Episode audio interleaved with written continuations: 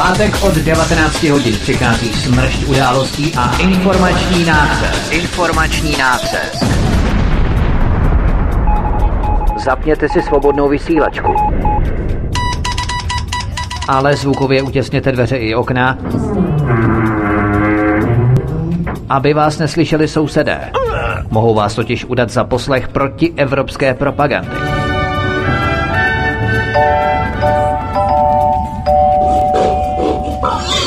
Proto buďte tuctoví, všední a hlavně nevybočujte.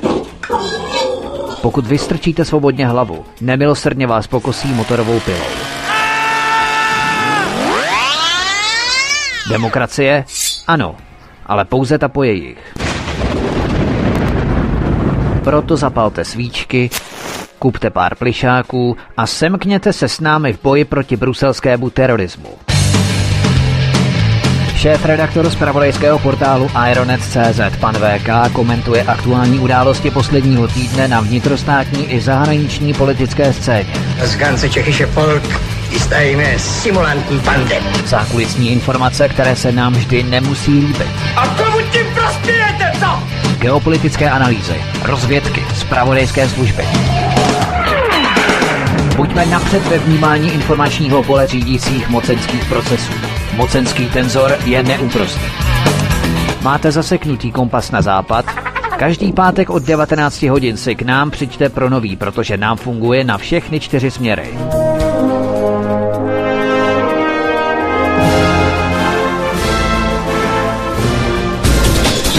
Každý pátek od 19 hodin šéf-redaktor z pravodejského portálu Ironet.cz pan VK krátkými švy jeho atamanského vyčítku vypumpuje náš tlak na 158%. Vedoucí kolotoče.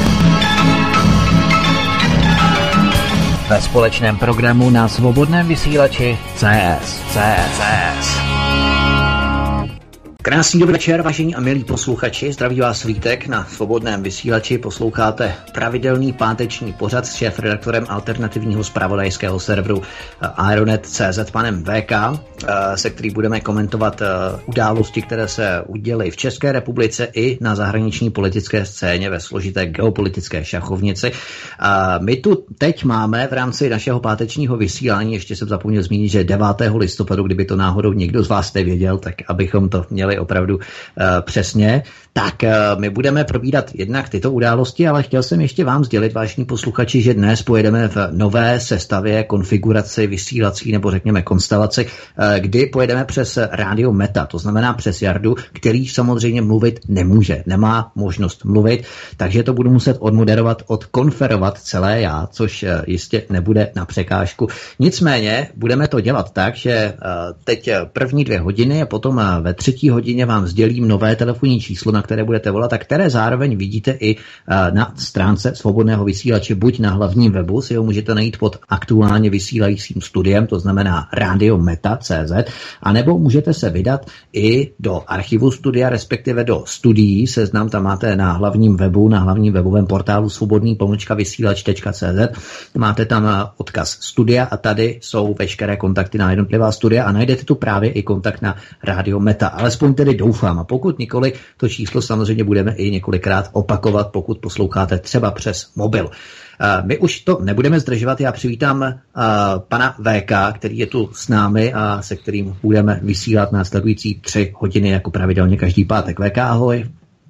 Ahoj Vítku, já vás také zdravím všechny, kteří nás posloucháte a budeme uh, se snažit dneska všechno stihnout a stihnout co nejvíce dotazů od našich posluchačů, takže vás všechny zdravím a přeji vám krásný pěkný večer.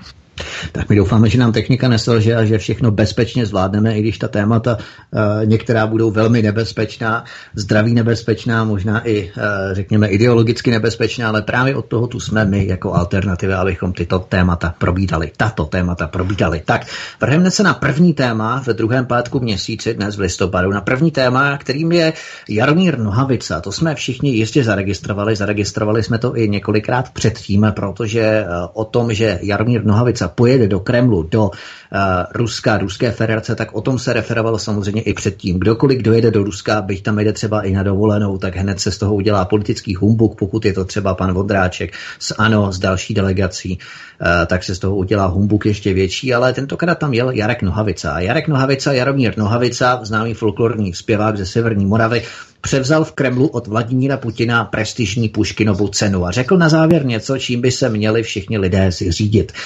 Ne zřídit, řídit se možná můžou potom, hlavně na Severní Moravě, ale řídit. Uh, pražská kavárna ho za jeho zpěv v Kremlu možná sežere, možná už ten proces požírání nastal a probíhá právě v přímém přenosu. Zmizí tedy Jarek Nohavica potichu z české televize a z českého rozhlasu. Po Karlu Gotovi přichází totiž další zpěvák, který zradil v úvozovkách étos havlistické kavárny. A jaké stěžení okamžiky VK by si z Nohavicova projevu v Kremlu vypíchlo a kromě toho uplyne skoro týden od této události v neděli. Jak by si hodnotil mediální odezvy nebo přestřelky? I třeba to můžeme spojit, pokud budeš chtít eh, s posledním článkem na Aeronetu ohledně totální infiltrace západu České univerzity, protože to v podstatě dokresluje jakousi atmosféru, která v České republice eh, právě probíhá. Tak jak by si to komentoval? No tak má to širokou souvislost především s tím, že dneska se slaví 80. výročí křišťálové noci a tady zrovna teď čtu e-maily, abych na to upozornil. Čtenáři mi e, tady posílají e-maily, e, že Česká televize e, udělala nebo vyslala symbol. Právě probíhají, nebo právě teď jsou vysílány události a pan, pan Kubal má na sobě, na klopě, na saku červený makový znak nebo červeného máku, židovský symbol křišťálové noci, eh, tak to, jestli máte možnost to nějak potvrdit a asi je to zřejmě pravda, tak se na to dívejte. Prý teď, zrovna když vysílá události, komentáře, tak má na sobě nějaký v klopě nějaký červený symbol k výročí eh, křišťálové noci. Proč? Jestli je to pravda, já nevidím českou televizi, ale eh, pokud je to pravda, to znamená, že eh, Jarek Nohovica opravdu se musí jako připravit na to, že dostane eh, určitý zákaz, určitý ban na to, aby jakoby nemohl dál publikovat a nemohl dál vysílat a nemohl vlastně přinášet svoji hudbu a svoje písničky českému a moravskému, sleskému a slovenskému obyvatelstvu, protože e, ta tvorba, kterou má vlastně Jark Nohavice, tak je e, nejenom nadčasová, ale ona je internacionální. No a internacionální v dnešní době tím špatným směrem na východ do Ruska. On zpívá, má mnoho krásných písní a e, třeba ani veřejnost to neví, ale mnoho z těch písní je převzato od e, ruského písničkáře a skladatele e, pana Vysockého a ono je potom těžké jako si dát do souvislosti, že moravský nebo ostravský písničkář najednou jako přijede eh, do Kremlu a převezme Puškinovu medaili přímo z rukou Vladimira Putina. Jenže to je právě jako nepochopení celého toho étosu, protože Jarek Nohovica de facto je hlavním propagátorem eh, multikulturního, a teď mluvíme v, v tom dobrém slova smyslu, multikulturního přesahu mezi českou a ruskou kulturou.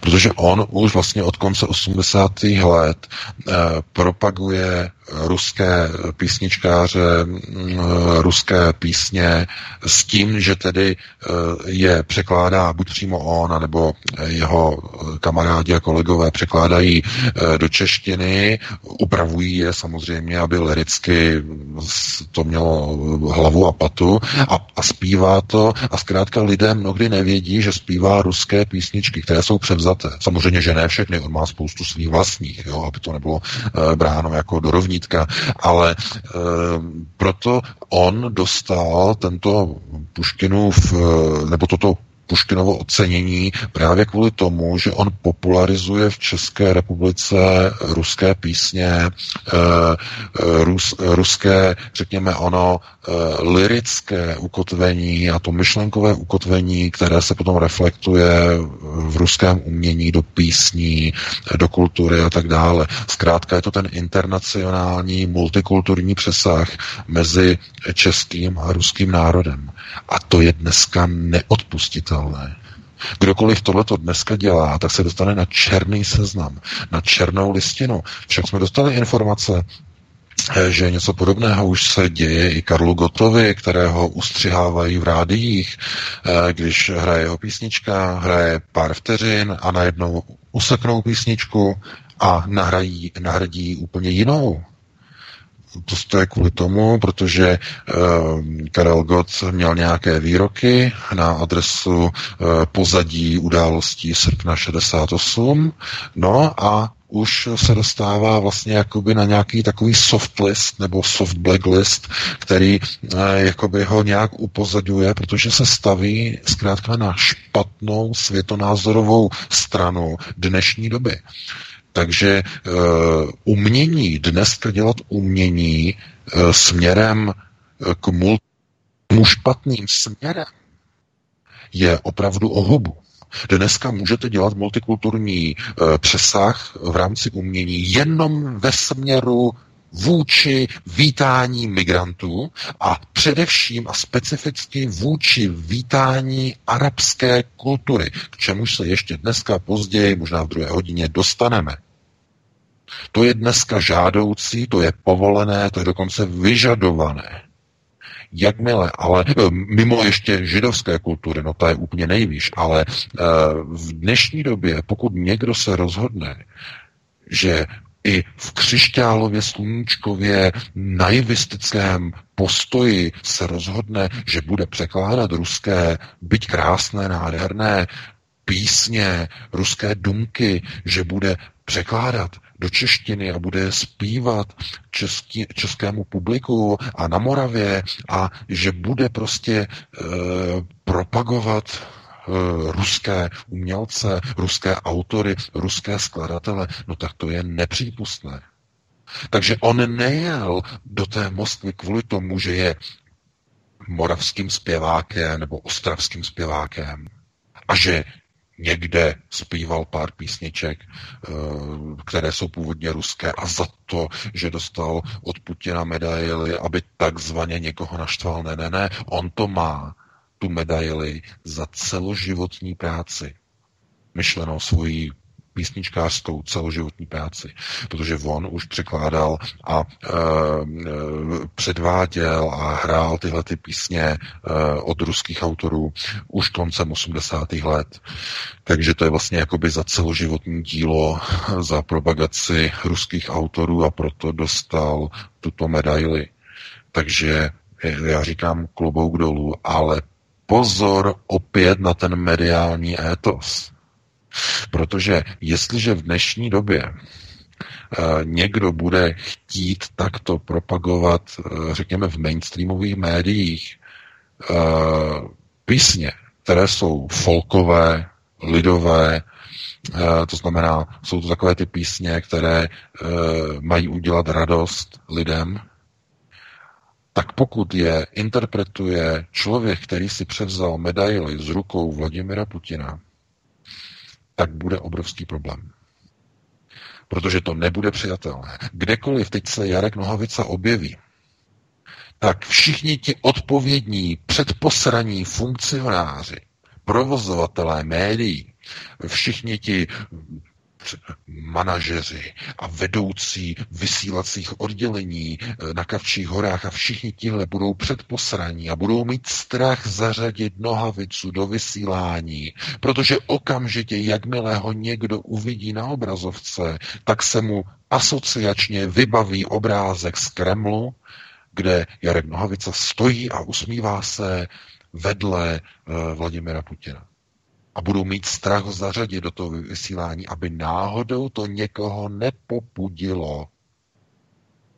Takže chápete, jestliže v české televizi se slaví 80. výročí křišťálové noci, nebo ne slaví, ale připomíná se, dokonce i redaktor si tam vezme e, na své sako nějak, nějaký červený makový koláč e, na symbol, jako na připomínku tady toho, tak to znamená, že to už není česká televize, ale to už je doslova židovská vysílačka potom v tom případě. Já nevím, já to nevidím, jako jestli, jestli teď vidíte někde prostě českou televizi, tak se na to podívejte, jestli to je pravda, jestli to není nějaký hoax, ale jestli opravdu to tak je, tak to znamená, že lidé platí de facto koncesionářské poplatky židovské státní televizi. Jo. Protože já říkám, dobře, připomenout křišťálovou noc jakožto historickou událost, proč ne? Ale z pozice nějakého moderátora dávat si nějaký symbol na kabát nebo na sako, kvůli tomu, že to je připomínka kulatého výročí eh, křišťálové noci, tak to mi připadá hodně, hodně děsivé. Pokud tohle to takhle probíhá, už v těchto intencích, tak já znovu zopakuju, co jsem říkal už minule. Tak v tom případě, dámy a pánové, jsme úplně v prdeli. A uh, už to říkám jakoby jenom jako konstatování, protože v takovém případě už to potom znamená, že ona servilita vůči Izraeli, vůči Jeruzalému je natolik flagrantní, natolik čpící a natolik neuvěřitelná, že už není cesty zpátky. Je už pozdě. A e, my o tom budeme ještě dneska hovořit, co probíhá na první prioritě, to znamená světonázorové, co probíhá v Plzni, co probíhá na úrovni akademických obcí. A už to bude jenom horší. Protože všechno to, co probíhá teď momentálně, v této chvíli, tak eh, jsou jenom projevy jakéhosi ukotvování komplexních, řekněme, pohledů na to, co probíhá eh, v prostoru celé Evropy. To znamená, je to obrovský mocenský boj o to, jestli Evropa půjde směrem ke globalizaci, anebo se více přikloní k americkým neokonům, k americkým elitám. Ten boj je možné vidět nejenom, řekněme, v prostoru celé Evropy, ale ten boj je vidět i na úrovni uh, akademických obcí. Uh, budeme o tom dneska hovořit, kde na jedné straně vidíme globalistické procesy, ale zároveň i procesy senáhy americké moci dostat se k inteligenci v akademických obcích, získat kontrolu nad myšlením těch lidí, propagace amerického systému řízení, eh, takzvané, takzvaný český model amerického kongresu. Budeme o tom ještě hovořit. To znamená snaha amerických elit, amerických neokonů převzít kontrolu nad výchovou budoucích českých elit, které vycházejí a, nebo momentálně studují e, na vysokých školách v České republice. No a e, tohleto, když si potom dáme do souvislosti s tím, e, kdo nebo co je prosazováno jakoby v tom druhém étosu, to znamená v globalistickém, no tak globalčeky zase prosazují a nasunují islám. To znamená Araby, multikulturalizace, aby ten svět byl co nejvíce barevný, aby ten národ byl překreslen. Místo toho, aby byly prosazovány na školách um, národní teze, vlastenecká studia, jako na ruských vysokých školách, kde jsou vlastenecká studia, žádný takový obor v České republice není na žádné vysoké škole a dobře jsme se dívali v redakci. Vlastenecká studia byla zrušena v roce 90 panem Havlem. No, takže a jaký je teď výsledek? No výsledek je, že uh, lidé raději se těší, že někde něco je napsané, já nevím, německy nebo něco někde anglicky a děti, když jsou malé, tak se baví spíš radši anglicky na tom internetu nebo takhle v těch četech a tak dále. A e, jenom si zkuste zajít do nějaké diskuze a do nějakých různých diskuzních for, kde rok od roku vidíte, jak čeština prostě úpí. A nejlepším příkladem jsou diskuze na YouTube. To znamená, tam hlavně přispívají do těch diskuzí mladí lidé, to znamená, tam vidíte tu češtinu, ten stav té češtiny dnešních základních a středních škol. To je rok od roku, to je tragédie. To, co tam vidíte, to se nedá prostě komentovat. A to jsou přitom lidé, kterým kteří třeba mají vlastní YouTube kanály a je tedy vidět, jak jsou staří a tak dále, a tak dále. A oni tam mají pod těmi videi eh, popis obsahu toho videa a tam, tam je tolik šíleností gramatických. To nikdo neříká, že by byl dokonalý prostě češtinář a že každý má chyby samozřejmě i v článcích chyby a tak dále a tak dále. Ale tohleto to jsou naprosto flagrantní chyby. To jsou věci, kdy eh, tam prostě lidé místo věci s háčkem nad E píšou v, j, e, c, i. Sice to i mají na konci správně, měkký, ale píšou v, j, e, c, i. A je to člověk, kterému je 19 let a má velmi úspěšný YouTubeový kanál jedním, je jedním z nejúspěšnějších youtuberů v České republice. A má takovouhle češtinu. Chápete? Já nebudu jmenovat, abych neurážel, protože to zase to nechceme takhle zase nějaké vlny vyvolávat, ale uh, víte, problém je v tom, že uh, ten národ musí mít nějaké ukotvení, které je chráněno ze strany státu, kdy stát se musí starat o to, aby jednak média e, prosazovala pro národní teze, aby byli upřednostňováni pro národní umělci a národní umělci, to znamená lidé, jako je Karel God, jako je Jarek Nohovica, to znamená ti, kteří chtějí přinést té společnosti nějaký, nějakou informaci a nějaký pěkný zážitek, a přispět zároveň spolupráci mezi národy. Protože to je důležité. Česká republika není velmoc a nikdy jí nebude. To znamená, Česká republika může přežít a uchovat si svoje hranice.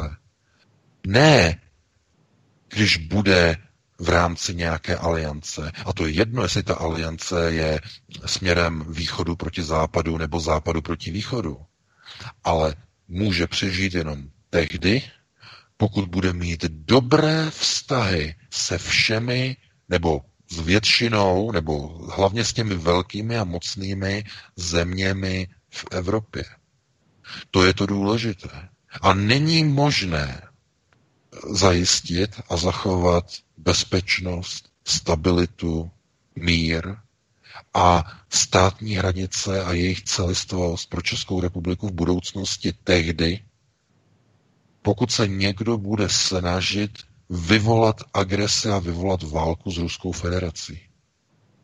To je naprostý nesmysl, jako teď v poslední době předvádí eh, pan generál Pavel po té, co skončil po tříleté misi u Severoatlantické aliance v Bruselu, tak teď e, se nově aktivizuje a chce za sebe udělat podle e, názoru, jsme to v redakci jsme to řešili a nám z toho vychází, že on se chce prostě zapsat eh, někde u některých lidí, u amerických neokonů v České republice, u různých eh, fondů, u různých nadací, aby takzvaně měl flek analytika, který bude odborníkem na ruské takzvané samoděržaví a na ruský vliv a na ruské hrozby a na ruské eh, agrese a tak dále a tak dále. Protože zrovna včera měl povídání a vystoupení eh, v institutu Cevro včera povídání o tom, že on takovou perlu vypustil z úst, že prý dnes Ruská federace představuje větší hrozbu, než jsou všechny teroristické organizace. Takovouhle, eh, takovou, takovýhle blábol vypustil takhle vysoce postavený generál v České republice. Hned zavčas jsme to přeložili do ruštiny, já jsem to poslal kolegům eh, do Ruska, aby se taky pobavili a zasmáli se, jaké máme jestřáby v České republice, jaké uh, válečné štváče, kteří by neměli být v těch pozicích, v jakých jsou.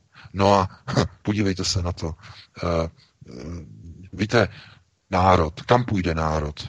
No národ, když necháte národ přeprogramovat, tak, jak je přeprogramován dneska, když národ plivá na své vlastní největší umělce, jako je Karel Gott, jako je Jarek Nohavica, když si neváží jejich e, zásluh, toho, co přinesli národu v rámci kultury, když si neváží toho, že e, Československo bylo osvobozeno ne jedním národem, ale ze tří čtvrtin e, sovětským svazem. A snaha o přepisování a překreslování dějin a vykreslování odsunování Němců jako chudáků nějakého násilí a umlčování pravdy o tom, co to byla 30. léta, kdo to byli Henleinovci, e, problémy se sudety, napadání Čechů a tak dále a tak dále. Všechno se překresluje, všechno se mění. A začíná to vždycky tam, kde by to nikdo nečekal, a je to vždycky dole uvnitř v rodině. Rodina nemá čas. Rodina buď podniká, nebo mm, pracuje někde v montovně, nebo někde za kasou, v, v nějakých obchodech, v nějakých, nějakých hypermarketech, od nevidím do nevidím, na děti není čas. Kdo se postará? No, v dnešní době se postará počítač, média, to znamená buď televize, ale spíš ten počítač, internet a tak dále. To znamená, ta mládež nemá kontakt s rodinou, ta mládež je odmala v kontaktu s realitou na internetu.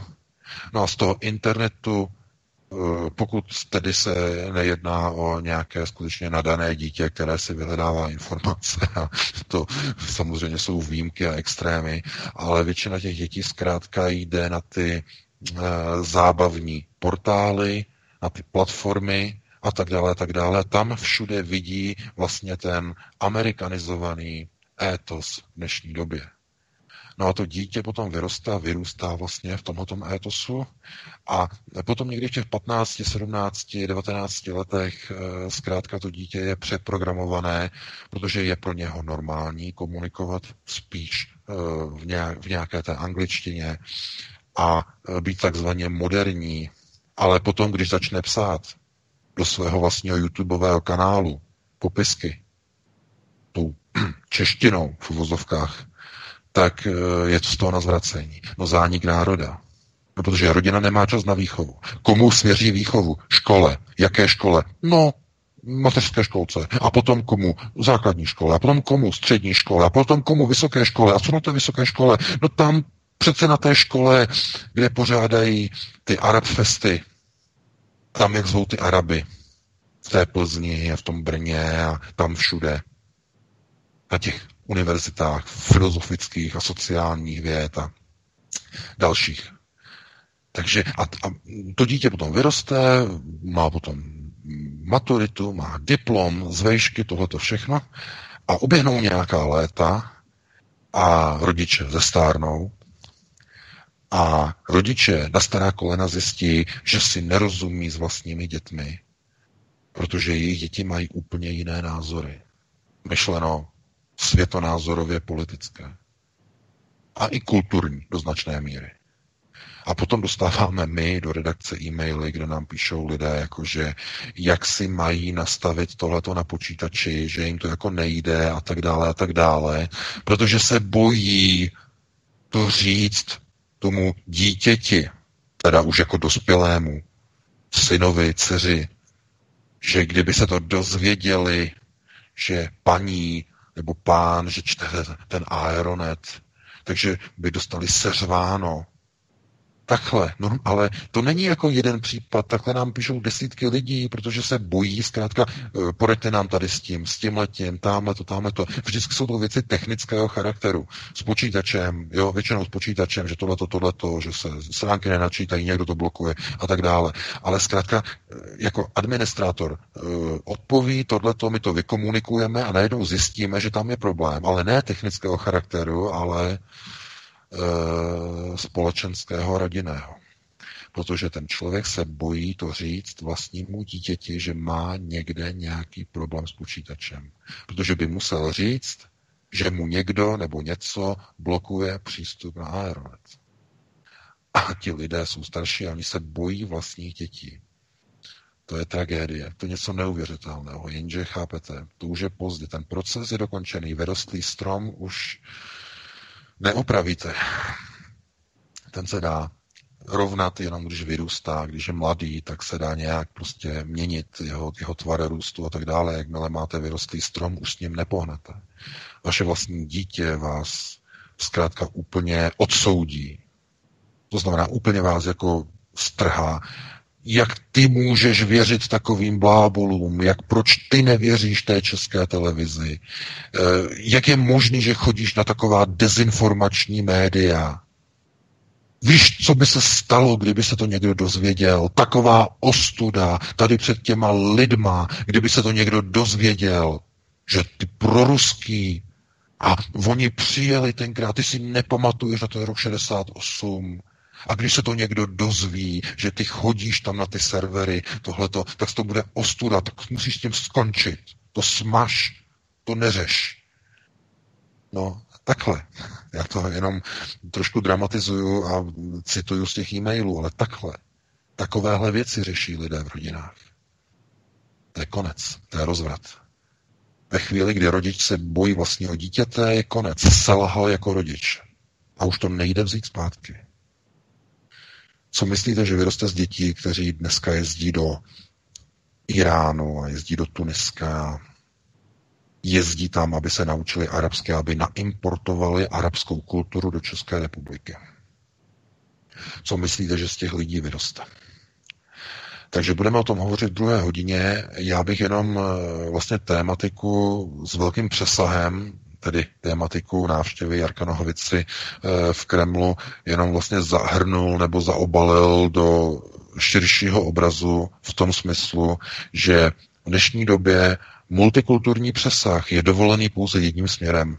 To znamená směrem k vítání arabské migrace pokud zpíváte arabské písničky a máte projekty na arabské písně a arabskou kulturu, všude vás budou vítat v mainstreamových médiích s otevřenou náručí. Ve chvíli, kdy se zjistí, že písničky, které jsou sice české a mají český text, nedej bože, pochází z ruských zdrojů, od ruských autorů, okamžitě dostanete satanově rohy, vykreslí vás na černo a dostanete generální zákaz. Budou vás potom narychlo honem vypínat z rádia, když vás tam nějaký nepozorný eh, programový manažer eh, pustí do vysílání a někdo si toho všimne, že jste tam pustil člověka, který, já nevím, spochybňuje oficiální informace a teze o srpnu 68 a nebo někdo, kdo převzal z ruku Vladimira Putina řád a medaily. Takže eh, jestliže je dneska možné, že při 80. výročí oslavy křišťálové noci se slaví oficiálně s nějakým makovým květem na klopě v české televizi, tak to znamená v tom, že už je úplně hotovo, že je vymalováno. Takže já bych ti jenom předal slovo Vítku, ty také k tomu něco řekneš a pustili bychom se hned do dalšího tématu.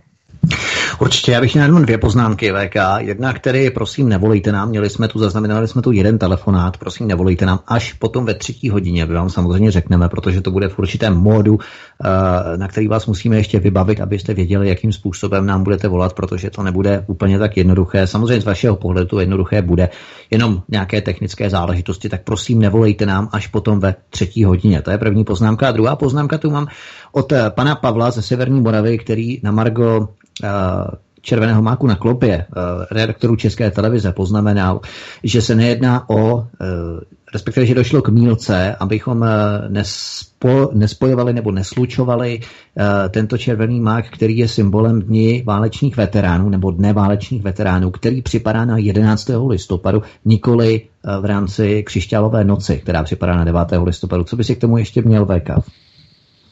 Eh, no, já nevím, já, já říkám, já teď nevidím českou televizi, ale dneska e, není, ne, 11. listopadu. Ne? Není, není. 11. listopadu nevím, jestli o tom informovali, nevím, jestli to spadá přímo k tomu dní, asi ano, nevím. To byla jen poznámka, která nám No, protože takhle, červený mák, červe, červený mák, eh, tohleto, to je symbol e, židů, protože e, to, je, to je takhle.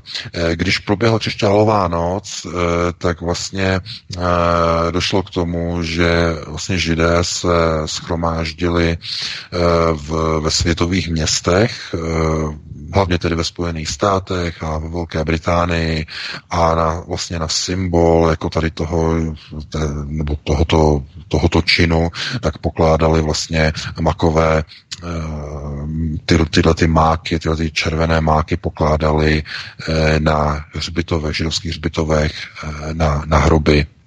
To znamená, ten červený mák symbolizuje krev Jo? Takže to je židovský symbol. Já nevím, uh, jestli tohle je i symbolem nějakých veteránů, to nevím, ale dneska není 11, dneska je 9. dneska je 80. výročí křišťálové noci. Takže 80. je to kulaté výročí dokonce, kulaté 80. Takže ne křišťálový mák je židovský symbol křišťálové noci. To nemá s veterány nic společného. Teda možná, že má, možná, že i veteráni mají symbol uh, vlčího máku, možná, že jo. Já ano, mají to, vlčí mák, ano, vlčí mák, no, no, no. No, no, no, no tak je to, je to možné, ale tohle je souvislost, eh, tohleto je souvislost s křišťálovou nocí, jo, z 9. listopadu 38. No, takže Já nevím, já nevidím českou televizi, takže pokud vidíte českou televizi, tak eh, se na to podívejte, jestli tam někdo má nějaký červený máky, nebo má, nebo nemá. Ale každopádně, mm, eh, víte, tohle to mi připadá trochu jako, jako opravdu velmi silná provokace, protože e, samozřejmě 11.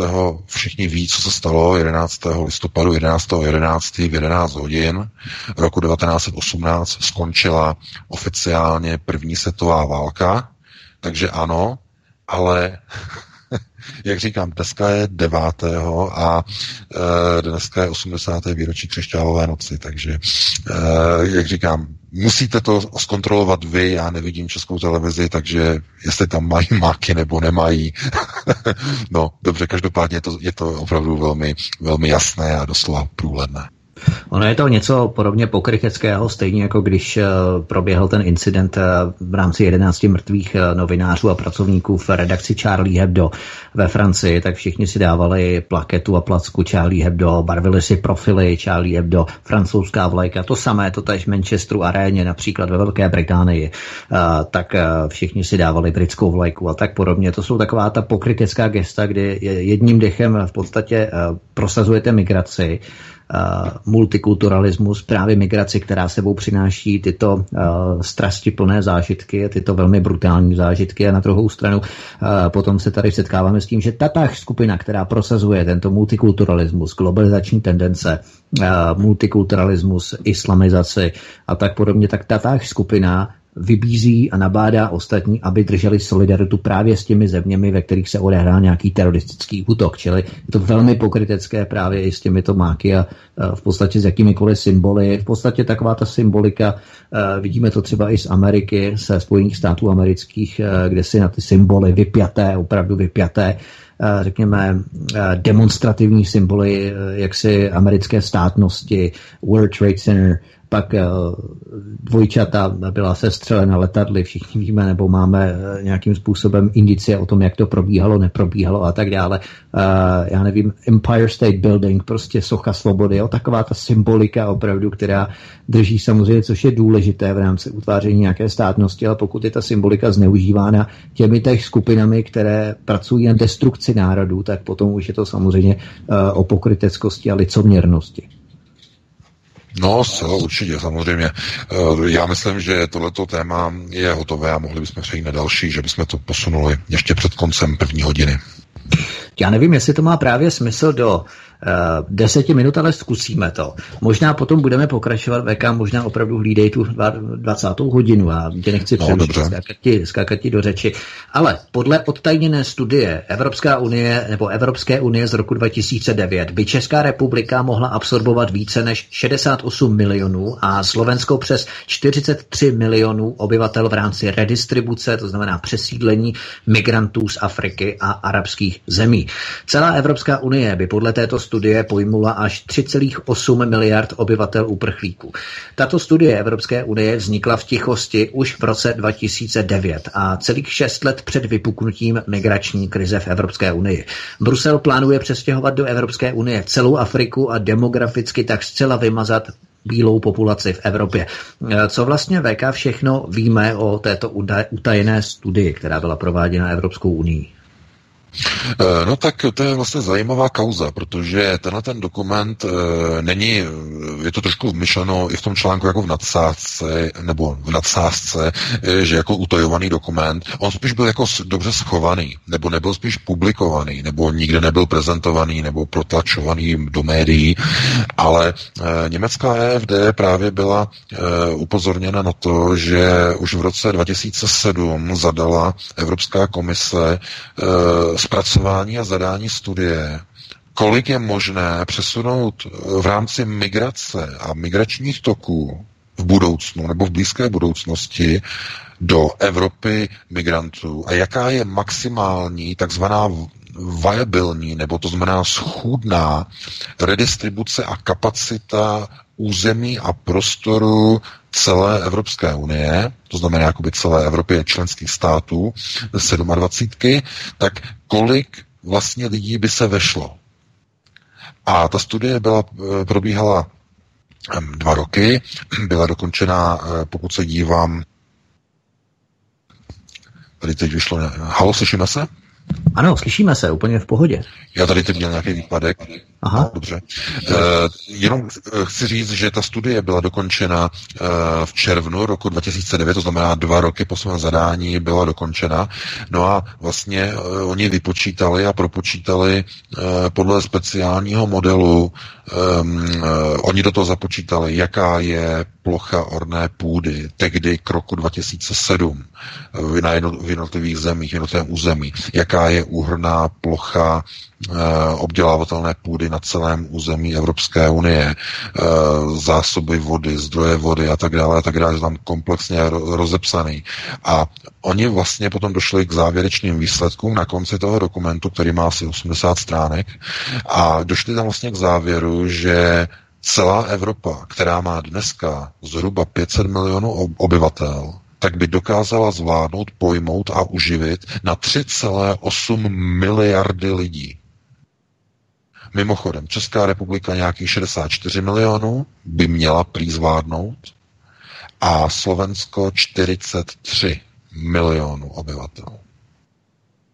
No a tohleto, prosím vás, byla studie, která byla zadaná Evropskou komisí ke zpracování už v roce 2007, to znamená 8 let před vypuknutím migrační vlny a migrační krize té známé velké krize z léta roku 2015. Osm let předem už věděli globalčiky, co budou dělat s Evropou, co s ní chtějí udělat.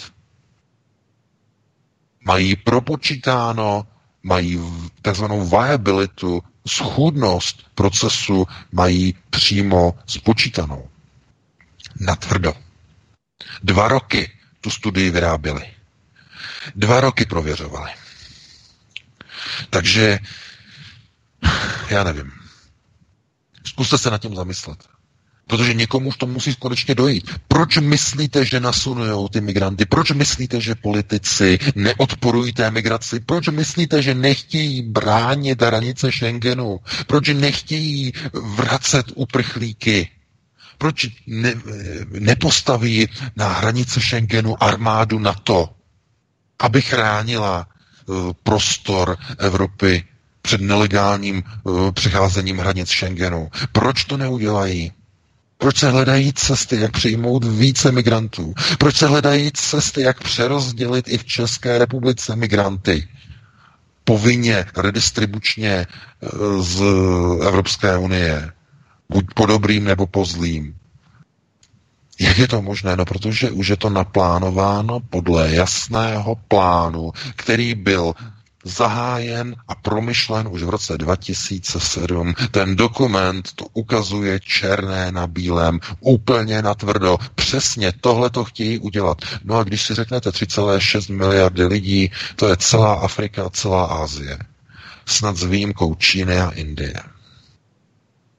To znamená celý černý kontinent, šup směrem do Evropy, komplet celý, a celý arabský poloostrov a řekněme Blízký a Střední východ, kromě Indie. Všechno. Všechno do Evropy. 3,6 miliardy lidí. No a e, víte, zkuste se potom zamyslet nad tím, proč se ruší benzínová spalovací auta, naftová auta, elektrická. Dovedete si představit, co by to bylo, kdyby tolik lidí chtělo jezdit v autech? Podívejte se do Číny. Tam nemají lidé auta, osobní auta. Tam se Číňanů se přesunuje a pohybuje rychlovlaky. Rychlovlaky, rychlovlaky, rychlovlaky. Nic jiného.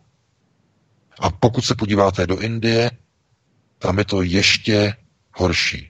Tam se také všichni pohybují bez použití nafty a benzínu, ale tam se pro změnu pohybují po vlastních nohách. A ti, kteří jsou na tom trochu lépe, tak se také pohybují vlaky, ale už to nejsou rychlovlaky, ale jsou to hodně pomalé vlaky, staré indické vlaky, které jsou obvěšené i zvenku, i zevnitř cestujícími, kteří jedou na černo a tak dále. To jistě možná znáte ty fotografie z indických drah, jak vypadají, v jakém jsou stavu. A když máte tolik lidí, nejsou zdroje pro to, aby každý mohl mít auto. No, to je výsledek.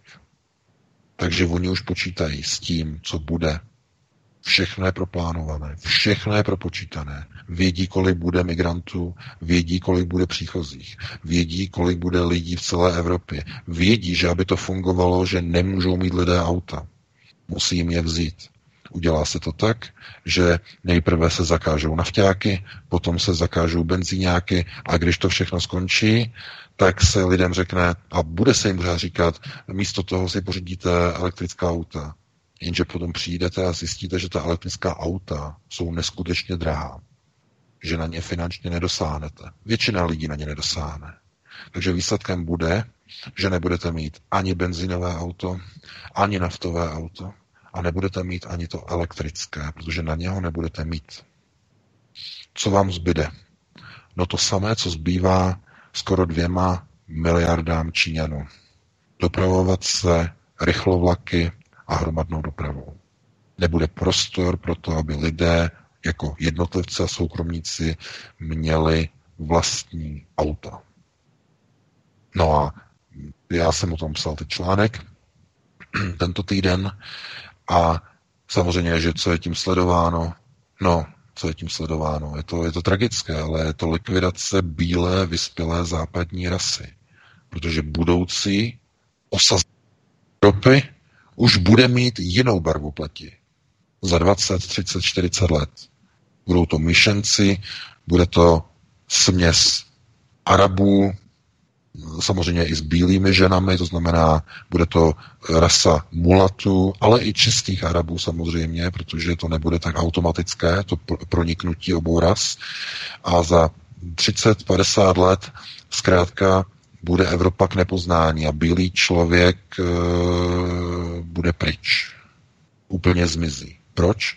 No, protože bílý člověk představuje největší hrozbu pro světový sionismus.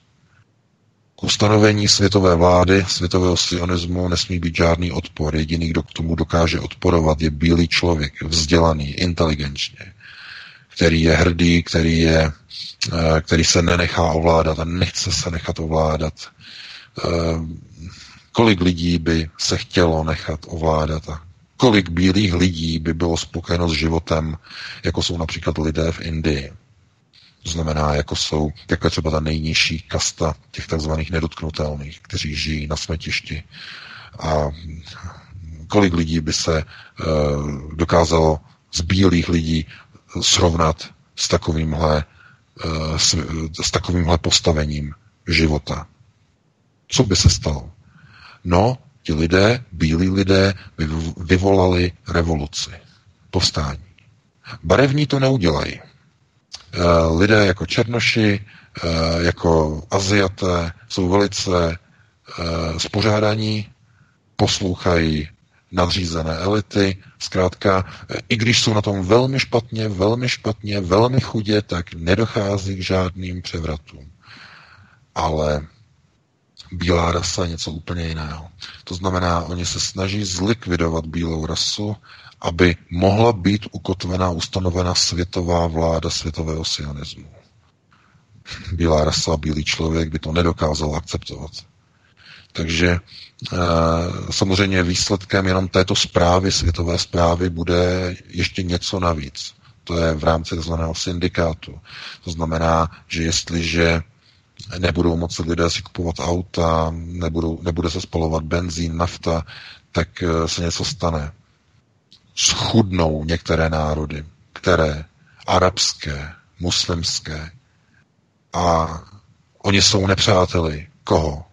No přece Izraele. To znamená, kdo bude triumfovat v novém světovém řádu, když bude zničen a zlikvidován svět bílého člověka a bude zlikvidována i ropa arabského muslimského člověka, která nebude mít už žádnou cenu a hodnotu. Kdo bude profitovat? Izrael, národ Židů. To je jejich plán, ukotvení světové vlády touto cestou. Protože jak, jak je v, mimochodem i v Talmudu pro, prorokováno, nejprve padne kříž a po kříži padne šavle. Kříž je symbol křesťanů, šavle je symbolem muslimů. Všechno je dáno. To je proroctví, proroctví Talmudu, oni podle toho jedou, sionisté. To by bylo mimochodem na jinou diskuzi, na to opravdu nemáme čas, máme už po druhé hodině, takže já tady to téma eh, honem rychle uzavřu, vrátím ti slovo Vítku a dali bychom si přestávku, já nevím, nějakých pět, šest minut. Určitě, dáme si dvě písničky, Jarda tam má už eh, připravené písně.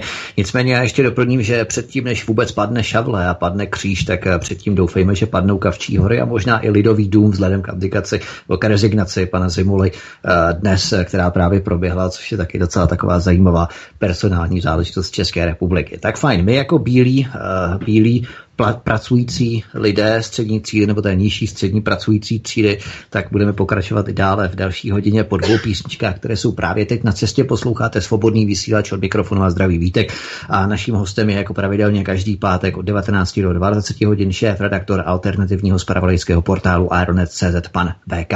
Dáme si písničku, Jarda nám zahraje a po nich po dvou písničkách se tu opět setkáme a máme tady připravené třeba i smlouvy o Evrop, evropsko-středomorském přátelství, protože pokud si, eh, jak si narýsujeme tu časovou osu nebo chronologii, tak zjistíme, že i mnohé další smlouvy byly publikovány právě v tomto čase mezi lety 2007 až 2009. Dozvíte se víc po písničce Hezký večer. Krásný dobrý večer, vážení milí posluchači. Vstupujeme do druhé hodiny dnešního vysílání z hodin tří. Řekli bychom poločas, ale jsou to tři hodiny, tak do druhé třetiny dnešního vysílání posloucháte stále svobodný vysílač. Jehož hostem je eh, šéf-redaktor z pravodajského portálu Ironet.cz, pan VK. Eh, já zkontroluju, protože Jarek Nohavice nám dospíval a potom i roboti přišli od Olympiku. Já se zeptám, jestli přišel i VK.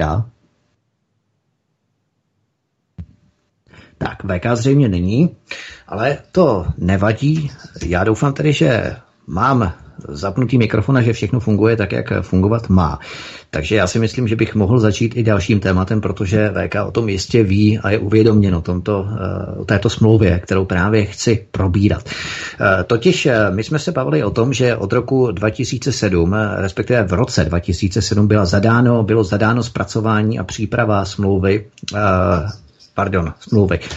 Nikoli smlouvy, ale řekněme, paktu nebo řekněme výzkumu studie Evropské unie ohledně nasunování migrace do Evropy, do Evropské unie, která má pojmout 1,3 miliard eh, krimigrantů z Afriky i z Ázie. V roce 2009 byla publikována, i když velmi potichu a velmi tajně, eh, kde si v archívech Evropské unie, tak eh, v té souvislosti i smlouva Euro-Mediterranean Partnership, to znamená Evropsko-středomorské přátelství, se připravovala už od roku 1995. Jedná se o globální akt, nikoli pakt, ale akt, eh, to znamená globální smlouvu, řekněme, najdeme lepší slovo, eh, zakladajícího partnerství mezi Evropskou unii a 12 zeměmi Jižního středomoří. Vys dokumenty z takzvaného barcelonského prohlášení z 27. a 28. listopadu 1995, ve kterých Evropská unie zavádí rámec multilaterální spolupráce se zeměmi středomorské oblasti. Vidíte opět Barcelona, ty procesy, jak se zvláštně tak nějak cyklicky opakují, protože právě Barcelona je hlavním městem Katalánie. Katalánsko se chtělo oddělit eh, v rámci určitých procesů. Je to takové zvláštní. No ale Přizvány byly tyto země. Alžírsko, Kypr, Egypt, Izrael, Jordánsko, Libanon, Malta, Maroko, Sýrie, Tunisko, Turecko a palestinská samozpráva. No a přizvány byly i Liga arabských států, nikoli Liga Severu z Itálie, ale Liga arabských států a Svaz arabského Magrebu. No a první zmínka o tomto projektu padla 11. října 2008 v britském deníku The Daily Express. To znamená, že ta časová chronologie a v podstatě osa, kdy se v rámci tohoto průsečíku rýsovaného protínají tyto dvě smlouvy, protože eh, v podstatě tato smlouva sice byla zadána v roce 2007 a byla publikovaná v roce 2009, ale v roce 2008 už se také vynořila právě tato smlouva o evropsko-středomorském přátelství, takzvaném no, partnerství, pardon, přátelství to je silné slovo, i když to velmi rádi používají naši papaláši, ale středo, eh, Evro, evropsko-středomorském partnerství, a v podstatě to protíná tu časovou osu, i kdy byla publikovaná ta smlouva, nebo respektive ta studie Evropské unie ohledně nasunování migrace. Tak uh, VK, nevím, v jaké části jsi sem přišel? Já tě poslouchal celou dobu. E, říkáš to přesně, protože ta smlouva, o které jsi hovořil, to, e, tohleto partnerství, jakoby středomorské, tak to je to, čemu se nově, no nově, asi od roku 2015, e, říká souhrným názvem projekt Euroafriky. Euroafrika. A e, proces Euroafriky je jakýmsi určitým e, komparat, nebo komparativem, něčím, co by se dalo porovnat ve vztahu k projektu Euroázie, což je daleko větší offshoot. E, teda e, je to větší projekt, je to jakási e, větev, která je mnohem větší, mnohem delší a zahrnuje více globalizovaných celků. Euroafrika de facto by měla být směrem jako dolů na jih a měla by být spojená s Evropou ekonomicky, kulturně, tímto způsobem a Euroázie směrem vlastně ze západu na východ a obráceně. To znamená vodorovně, nebo řekněme ve směru vlastně poledníků eh, teda rovnoběžek a směrem dolů eh, vlastně do Afriky podle poledníku. No a všechno tohleto jakoby je součástí onoho plánu, onoho procesu, jenom tě opravní, opravím Vítku, není to 1,3 miliardy, ale 3,6 miliardy Aha, podle, aha. Eh, podle uh, té studie. Podle té studie. neopravil.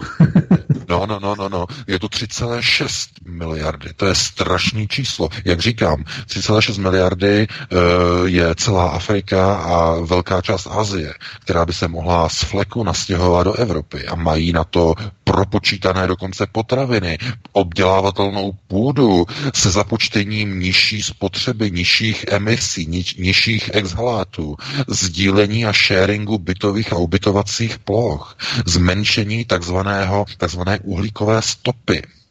Proto nemůžou mít všichni Číňané auto na spalovací motor. To by se tam nedalo dýchat.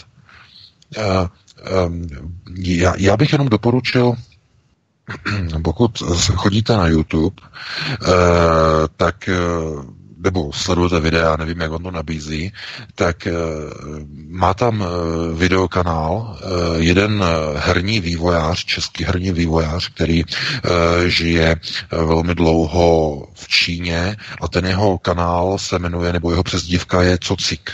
C, O, C, měkké i K. Cocik. Takže si to najděte a je to český vývojář, on eh, dělá šéfa vývoje a vyvíjí hry v Číně pro čínskou společnost Tencent eh, a má fantastická videa eh, z Číny. Jak to tam funguje Podívejte se na to, jeho kanál je fantastický. Tam se necestuje jinak než rychlovlaky. Pokud jste tam, já vím, že mnoho z vás nebylo v Číně, nemají tu možnost, eh, takže abyste mi věřili, protože opravdu tam se necestuje jinak než rychlovlaky. Ne kvůli tomu, že by tam byli lidé chudí, ale protože to není zkrátka možné. Těch lidí je tolik, že to není možné. To, to znamená, že ty vzdálenosti jsou velké, ale komplikace především kvůli tolika lidem je, že by okamžitě se všechna auta zacpala ve městech. Jenom se podívejte, jaké dneska jsou problémy v takzvaných eh, hlavních bodech klíčové infrastruktury v Evropě. Mluvíme o městech, o městské dopravě. Bod číslo jedna. Všimli jste si, že se nedá už ve většině českých měst zaparkovat? Všimli jste si, že začaly vznikat takzvané modré zóny? Ano, to bylo jedno z hlavních témat komunálních no, přesně. Ano. No. Všimli jste si, že když jedete z práce nebo do práce, že vám rok od roku trvá cesta déle při zacpaných takzvaných špičkách? Hlavně v centrech a při vjezdech do měst. No a to ještě nejsou v České republice a v dalších zemích 3,6 miliardy dalších lidí.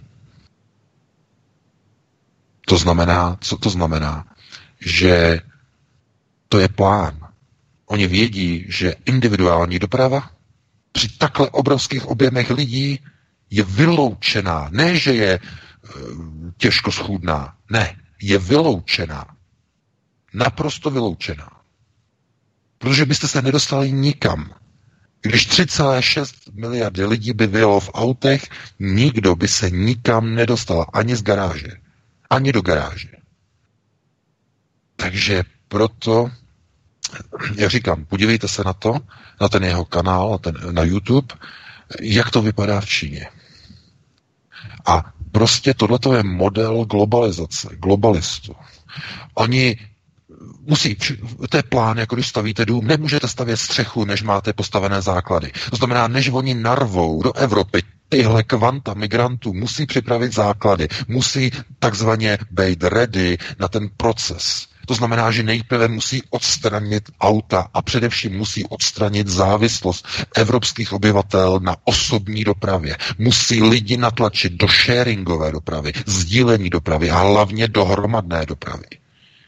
Teď tady paní napsala, že eh, v televizi eh, běží eh, o projektu Dunaj Odra Labe, nějaký projekt. To je, myslím, ten Zemanův projekt, jak on, on pořád Zeman o tom ano, hovořil. Oni říkají, že to má ušetřit nějakých 16 no.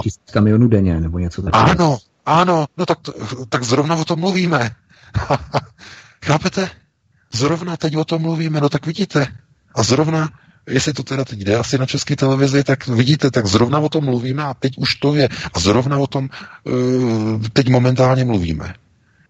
To znamená, že oni hledají cesty, jakým způsobem ta obrovská kvanta lidí z té Afriky a Asie, jak je nadspat do Evropy. Jak je akomodovat, jak je ubytovat.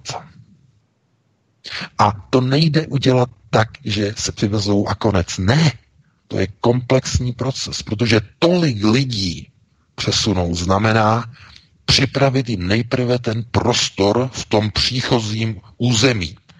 To znamená, lidé už nesmí být závislí na osobní dopravě, musí být vybudována společná, hromadná a efektivní doprava. E, to znamená rychlovlaky, všechno, aby šlo na železnice. A to, co nejde na železnice, aby šlo na lodní dopravu. po řekách, takzvané, oni tomu říkají přirozené spojovací koridory vytvořené přírodou, řeky a tak dále. Takže tam to všechno přesunout. A to něco málo, co zbyde, to málo, no tak to bude pro ty lidi s těmi malými elektroautíčky, které dojedou zhruba na 50 km a potom šluz šmitec. Samozřejmě, že dneska jsou auta, že vám dojedou i 200 kilometrů. Když jedete, já nevím, z Brna do Prahy, tak to e, na dvakrát to dojedete. No. v půlce zastavíte na dvě hodiny a nabijete zase baterku, jedete dál. to si musíte vždycky naplánovat, když jdete s elektrikou. BK, mě ještě napadlo právě, co to ohledně no. těch elektrických automobilů, jestli to není také limitace té vzdálenosti, aby se lidé tak moc, aby lidé tak moc necestovali, nedostali se tak daleko. Ale k tomu právě já se chci dostat, eh, protože mi eh, zastavuješ myšlenku. Jako, jo. to je přesně ono, to je ten důvod, protože eh, když chcete omezit osobní dopravu, tak nemůžete dát lidem elektroauta s dojezdem 5000 kilometrů na jedno nabití pro Boha. To je nesmysl lidem dáte elektroauta za velké peníze a jenom s takovým malým dojezdem, který jako bude takzvaně obhajitelný. To znamená dojezd 60 až 120 kilometrů což vám po tom městě a nebo z práce do práce stačí. Oni propočítají, že, že lidé se budou pohybovat za prací za 20-30 let zhruba v vzdálenosti dojezdu až 50 km od místa bydliště. To dneska ještě ani neexistuje, ale už to mají propočítaný. Takže aby to fungovalo, tak ten dojezd musí mít nějakou, řekněme takzvanou průměrnou hranici nebo průměrný dojezd, že kapacita baterie v, tom, v průběhu času klesá, ehm, hlavně v zimě tam klesá účinnost účinnost asi o 30%, to znamená o 30% dojedete méně, když jsou mrazy, eh, ty litium-ionové eh, baterie strašně trpí při mrazech, eh, to jsou majitelé Tesly nebo vozu Tesla by mohli vyprávět, když padne teplota pod 10 stupňů Celsia, tak auto nenastartuje a musí se nahřívat a tak dále. Čili to jsou, to jsou problémy, kdy v nějaké chvíli, v nějakém okamžiku zkrátka se řekne, tak tady to je nějaká průměrná dojezdová vzdálenost, která je někde limitována 50 kilometry a počítejme i s tím, že tam nebude nabíjení, to znamená, musíme tomu člověkovi umožnit, aby se mohl vrátit na jedno nabití, eh, to znamená tam i zpátky na jedno nabití. Takže oni udělají dojezd 100 kilometrů, 120 kilometrů, no a podívejte se dneska do nabídek automobilek. Ty dojezdy těch aut, průměrný dojezd je tam 115 kilometrů, 120, Volkswagen 125 a tak dále. Jo? To znamená, vy si koupíte package a jenom takový ten, oni tomu říkají rozšíření, že když chcete mít zvýšený dojezd, tak oni vám tam za příplatek, je to za 8 tisíc eur, tak vám do toho Volkswagenu přidají do kufru další takzvaný bateriový kompartment, který vám zvedne dojezd o zhruba 50 nebo 60% původní kapacity. To znamená, dojedete s tím zhruba někam, někam na 200 kilometrů na jedno nabití, ale obětujete tím zavazadlový prostor vzadu nebo vepředu, podle toho, jak je to auto koncipované. No. A vezměte si to dneska, jak je to. Dneska, když máte 60-litrovou nádrž, nebo třeba i tu větší do SUVčku máte třeba 90-litrovou, tak eh, dojedete s tím autem klidně 12 kilometrů. Když je to nafťák, tak bez problému. A tady dojedete jenom 120. Chápete? Všech, mají naprosto propočítaný globalisté. Oni jedou na, dlouhodo, na dlouhodobé, naprosto promyšlené procesy. Všechno do důsledku je promyšlené. To znamená, že když si dáte jednotlivé skládačky, střípky, puzzles, si dáte dohromady a podíváte a dáte si je všechny tak, aby do sebe zapadly a odstoupíte, tak vidíte komplexní obraz globalizace. O co se hraje vlastně? O komplexní obraz nového světa, nového světového řádu. Křesťanská civilizace kříž se zhroutí pod nájezdem Arabů, jenže oni nebudou vítězové, protože jejich moc padne spolu s ropou, která už nebude tím hlavním garantem a hlavním tahounem bohatství saudsko-arabských e, šejků a nebude to hlavním tahounem arabského dnes, dneska ještě relativního blahobytu, který tam mají kvůli přerozdělování a tak dále a tak dále. Tohle to všechno padne. Zkrátka, e, ropa bude příliš levná, laciná, pro běžné uživatele už nebude potřebná, takže cena té ropy klesne opět někam na počátek 19. století, v době, kdy ji nikdo nepotřeboval. Znamená, když na Klondajku se těžilo zlato a to byl eh, hlavní proces nebo řekněme hlavní zájem o eh, takzvané pravé zlato nebo skutečné zlato, tak v té době byla objevená ropa v Kalifornii. A tehdy nikdo nevěděl, co s ní dělat. Byla to břečka, která sice hořela, měla nějaké charakterové vlastnosti a nikdo nevěděl, co s tím bude dělat. A teprve eh, Rockefeller objevil vlastně mm, za, za pomoci ještě dalších vlastně lidí Eh, odborníků na chemii, na petrochemii, že se dá vlastně ropa rafinovat a tak dále a tak dále a eh, vyrábět maziva a, a, a benzín a tady ty věci. Takže ten na tom vydělal, ale jenom kvůli tomu, že Amerika tehdy vlastně byla postavená vlastně na začátku jakési průmyslové revoluce a lidem bylo řečeno, že aby se mohli někam dostat, tak nesmí mít koně. Ten kůň už je zastaralý. Vy si musíte koupit auto, Ford. Forda si musíte koupit.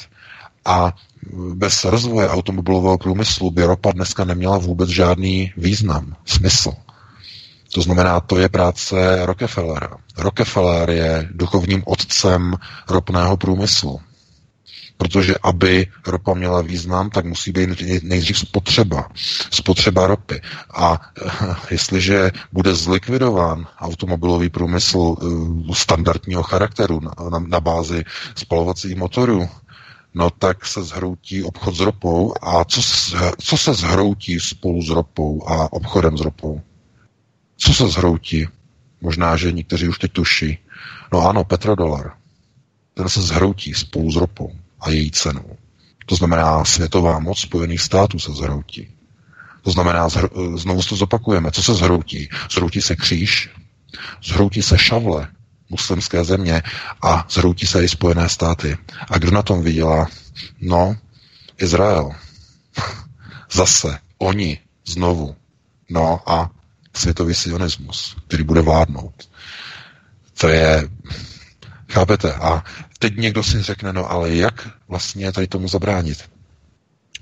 No, dlouhodobé procesy se nedají nějak ovlivnit z bodu 1 nebo z bodu 0. E, tomuhle se musí odporovat na dlouhodobé bázi určité skupiny společnosti nebo určitého prostoru ve společnosti, kdy lidé začnou preferovat vlastně pro národní ukotvení, pro národní otázku. To znamená, že aby národ profitoval z toho, co má, z vlastní práce, z vlastního zboží, aby chránil svůj vlastní životní prostor, svůj pracovní prostor, práci pro vlastní lidi, aby chránil vlastní děti, jejich budoucnost, jejich výchovu, tohle to všechno.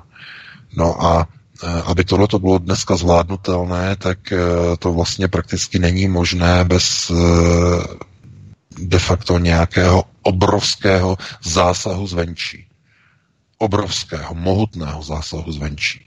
Protože procesy zevnitř už nejsou schopny tu změnu nastartovat.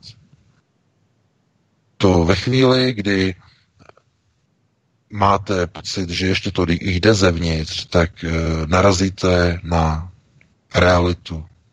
Utrpíte čelní střed s realitou ve chvíli, kdy zjistíte, že na nějakých kandidátkách jsou dokonce velmistři různých loží a tak dále. V tom okamžiku zažíváte střed a víte, že už zevnitř to nejde. A zvenčí, co je tím myšleno zvenčí? No to jsou většinou takové ty procesy, které e, vidíme třeba v případě mm, jak, takových událostí masivních a mohutných, jako je migrace a migrační vlna která úplně změnila procesy, procesy v celé Evropě a e, nikdo z nás na to neměl e, vliv, ani politici v Evropě na to neměli vliv, protože jim bylo řečeno, že tak to zkrátka je, tak to musí být. A ta vlna byla nasunuta. Opět světovým řízením, sionisty. A tyhle ty vnější externí procesy mají i jinou podobu, jsou to například válečné konflikty. To je zase jeden z procesů, který dokáže úplně změnit dlouhodobé procesy, ovšem velmi brutální cestou. To znamená válka je měničem, rychlým měničem e, dlouhodobých procesů, násilným měničem. No, to znamená, vždycky ty, ty impulzy zvenčí de facto provádí nějaký restart. E, můžete to přirovnat ke kladivu, které vezmete a třísknete s tímto kladivem e, do já nevím, nějakého zařízení a to zařízení zkrátka se zastaví anebo přestane plnit tu funkci, kterou mělo, protože dost, eh, zvenčí přišel obrovský úder, který eh, to fungující zařízení, které nekompromisně pořád pracovalo a pracovalo, bylo zastaveno násilně zvenčí. Takže takhle si to můžete představit, že ten násilný krok zvenčí, znamená nějaký impuls, dokáže dlouhodobé procesy e, natvrdo zastavit a úplně změnit. Ale to není něco, co by dokázal ovládat jeden člověk. Nějaký, a už vůbec ne revolucionář, typu Lenin, typu Che Guevara a tak dále. To jsou jenom loutky a byly to jenom loutky ty procesy těch velkých úderů, které přicházejí zevnitř eh, a jsou, fina- eh, a jsou de facto ale financovány eh, ve skutečnosti někým zvenku, zvenčí, jako byla třeba Velká říjnová socialistická revoluce v Rusku, která byla zvenčí koordinována z domu Rothschild. To nebyl proces zevnitř tehdy carského Ruska. To je stejné jako Ukrajina, Majdan a předtím v roce 2005 oranžová revoluce, to byly procesy řízené ze zahraničí. I když ty procesy probíhaly jako na ulicích v Kijevě a vypadalo to jako, že to je proces zevnitř, ale ne, to byly všechno vnější procesy. Takže mm, znovu, ta obrana proti tomu je buď ta proaktivní, to znamená vnější impuls, vnější signál, který e, nedokážeme nějak ovlivnit ani na alternativě, a nebo ten druhý proces, a ten je pomalý, ten je dlouhodobý a ten je skrze rodinu. Skrze výchovu budoucího člověka. Ochrana před procesy, které destruují funkci a význam rodiny, před kterým prorocky varoval pan monsignor Petr Pidha 28 září eh, v, v katedrále svatého Víta. Tenhle ten týden jsem udělal video, tam ho máte, to jeho proroctví je úplně jako vystřežené z alternativy. To, co on tam říká, že co se stane s vaší rodinou, ji rozeženou, eh, vaše děti vám vezmou a tak dále, tak dále. To si poslechněte, to je proroctví. Jsme dostali od tolika lidí, tohleto já s tím souhlasím, to nebylo kázání, to bylo proroctví opravdu k tomu se míří a k tomu zřejmě, nedej bože, snad asi opravdu dojde v nějaké chvíli, pokud se nezmění procesy. My o tom budeme ještě hovořit hned za chviličku, eh, co se děje v Plzni na takzvané akademické půdě, ale eh, změny těchto těch procesů, těch dlouhodobých, zkrátka v téhle chvíli, v tomto okamžiku eh, jsou jenom na úrovni rodiny, snahy národa zevnitř z rodiny postavit odpor vůči přeprogramovávání naší budoucnosti. To znamená, aby vyrůstalo více mladých lidí, kteří nebudou chodit do milionových chlívků, nebudou chodit eh, na demonstrace, kde budou pořvávat na eh, zvoleného prezidenta, eh, ale že bude vyrůstat taková generace, která si bude vážit národních hodnot, eh, symbolů, budou si vážit lidí, kteří vzešli z lidu, zvoleného prezidenta z řad lidu, budou si vážit zkrátka rodiny, budou si vážit rodičů a budou si eh, vážit vlastní kultury vlastního národa. Nebudou upřednostňovat cizí kultury, nebudou, upřed, nebudou upřednostňovat cizí jazyky, nebudou psát jako prasata rodným jazykem, protože tím nejenom na sebe upozorňují, že jsou hloupí a tupí a nevzdělaní v oblasti vlastního jazyka, ale upozorňují především na to, že už nevyrůstají z toho národního principu, z toho národního ukotvení, ale vyrostly v prostředí multikulturalizované společnosti. A to je jedno, jestli ve směru e, k anglosaskému modelu řízení, to znamená pro neokonsky, anebo k tomu modelu takzvané, takzvané sionizované globalizace. To znamená onoho barevného světa antify, pirátských stran, vítání migrantů a tak dále. To znamená, vyberte si americké tanky a zbraně a americké vlaječky, anebo migranty a homosexuály a homosexualisty a LGBT teze a všechny černochy a všechny migranty. Takže co z toho chcete? Levá, pravá. No, proto je tak důležité o tady těch věcech mluvit, stále opakovat, protože lidé říkají, že se opakujeme, ale opakování je matka moudrosti a e, je třeba stále připomínat, že ve chvíli, kdy už jsou propočítána čísla a plány, a kdy vám berou auta, a kdy vám berou děti, a kdy vám berou vlastní budoucnost? A vlastní rozhodování o hranicích? A rozhodování o vlastní migraci a o vlastním e, azylovém systému, kolik musíte vzít lidí a migrantů a kolik nemůžete, tak v té chvíli už není prostor na nějaké čekání na něco, že se stane žád, nějaký zázrak, protože žádný zázrak se nestane, pokud lidé se sami nezačnou aktivizovat směrem ze zdola.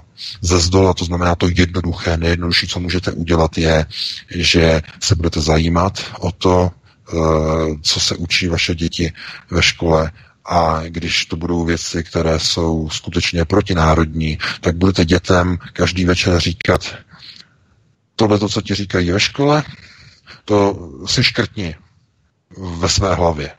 To si škrtni, tak to není. Oni ti tam lžou. Ta učitelka ti tam lže. Ten učitel ti tam lže. A každé ráno a každý večer říct, uh, nebo ráno, uh, jdeš do školy, dej si pozor, budou ti tam lhát. Učitele ti budou lhát, budou ti říkat tady, ti, tady ty věci. A těm dětem to říká od malička. Od první třídy. Budou ti tam lhát. Takhle je to správně. Takhle musíš na, na to se dívat.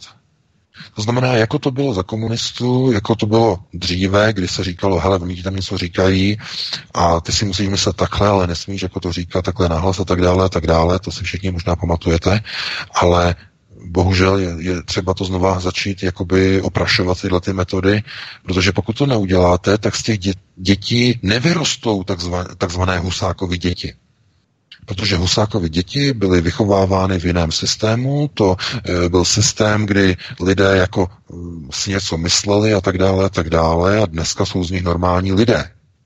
Úplně normální. Ale co myslíte, že vyroste z těch dětí, které vyrůstají dneska? Sfanatizovaní lidé, kteří neumí pořádně česky a kteří vítají migranty a e, různě se tak oblíkají nagelovaný, eh, že nerozeznáte kluka od holky a tak dále. Eh, rozumíte? To je rozvrat budoucí generace. A je to kvůli tomu, že rodina se nestará.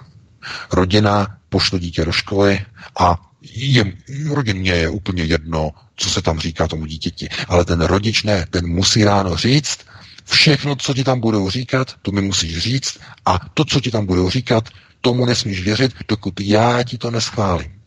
My se s maminkou poradíme to, co ti tam říkají, jestli je to správně, a tak to bude.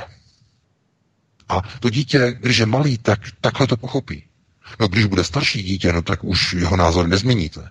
To nemůžete začít aplikovat někdy v 16, 17 letech. To musíte odmala, když tomu dítěti ještě třeba chodí do školky, protože už do školky tam už třeba je být takzvaně na stráži. Protože už do té školky chodí neziskovky, s těmi multikulturními programy. To jsme už řešili několikrát, ta témata, ty články, jak přinášejí vlastně ty barevné panenky a ty černoušky, jak tam hrají ty hry v těch mateřských školkách a školka v Blatné a v dalších, tohle to, co tam prostě probíhalo a to je úplně na zvracení, ale uh, zkrátka uh, oni to zkouší už i na malé děti, předškolní děti, protože tam jsou takzvaně off guard, znamená tam oni se ničemu nebrání, oni všechno přijmou a dítě vám potom odrostá, vy ho nepoznáte. Takže tohle to všechno je třeba zařídit. Eh, já bych tady to téma teda ukončil, dal bych tě slovo Vítku a pustili bychom se ještě do tématu vlastně těch plzeňských akademických radovánek. Určitě VK, já si myslím, že Plzeň je velmi podstatná záležitost, protože tam se pěkně rýsují politické vazby přímo s uh, rychlou spojkou do akademické, akademické půdy a tam se tedy opravdu dějí věci a nemusí to být ani na YouTube. Takže zkusme se teď právě pohlédnout, zkusme teď pohlédnout na Plzeň. Uh, nebudeme tady ani tak řešit ty kauzy uh, v rámci politiky, v rámci práv a tak podobně, protože to se dělo třeba i na jiných uh, školách, třeba Pražská ekonomická škola, ekonomická a správní, eh, kde také získávali tituly tentokrát elity, respektive elitní kádry z ODS a někdo i z ČSSD a tak podobně. Eh, to tu nebudeme řešit, ale budeme tu řešit právě prostupnost a jaksi pervazivní postupnou Eh, postupné prolínání těchto, eh, řekněme, vlivů, tendencí, ať se jedná o islamizaci, ať se jedná o eh, napojení na sudeto-německý Landsmannschaft skrze některé osobnosti, ať se jedná o napojení právě na politiku a nebo na americkou ambasádu, kde jsme pokryli opravdu přesně smluvně smlouvy, které dokumentují napojení na Západočeskou univerzitu v Plzni, jakým způsobem je financovaná, co se přesně financuje, kolik toho je. Přesně máme smlouvy, máme fakta, máme čísla, máme data, máme osoby, které ty smlouvy podepisují a tak podobně, ale máme zase samozřejmě i eh, prostřednictvím některých osob napojení na Západočeskou univerzitu eh, kdo tam vykonává agendu ve směru tedy k demonstracím, které se uskutečnily v březnu, 15. března tohoto roku i 5. března v rámci uh, skupin jako Výdiven, Milion chvilek a tak podobně. To znamená někteří lidé z rodu Lobkoviců, Jaroslav a uh, Vladimír Lobkovic, kteří poslali 28. února 2018 20 tisíc uh, na konto právě Milion chvilek a ti to sedí ve správní radě Západočeské univerzity. A takto bychom mohli pokračovat dál těch napojení skrze Mark Marka Ženíška, který absolvoval americký lobbyingový vládní projekt International Visitors Leadership. Těch lidí je tady samozřejmě více. Na propojení na TOP 09, tvrdé ODS, prostě to politické propojení už vůbec neplatí, že akademická půda je apolitická. Ale ta prostupnost, veškeré, v podstatě tam najdeme úplně všechno, ale můžeme to krýsovat i podobné trendy v Karlově, Masarykově nebo v Palacké univerzitě v Praze, v Brně nebo Olomouci, je to v podstatě totéž, ale tu Západočeskou univerzitu, to je opravdu tvrdá lobby multikulturní inkluze a všeho, co k tomu patří. Eh, tak jsme si to vzali jako příklad a rozpracovali jsme ty personální vazby, opravdu přeštěte si vážení posluchači. Eh, vemte si pitlíky na zvracení, co dávají do letadel, když letadlech se moc cestovat nebude eh, moci v rámci té dopravy, pokud tedy zanikne, zanikne nafta, respektive nebude se používat k přepravě. Ale ty pitlíky nám snad zůstanou, budou se nám hodit, protože je budeme častěji častěji používat eh, VK, jak by si komentoval eh, dění, které se v podstatě rýsuje na západu České univerzitě už eh, v podstatě velmi dlouho, to není tento rok, ale je to, já nevím, 6, 10 let zpět, možná i déle.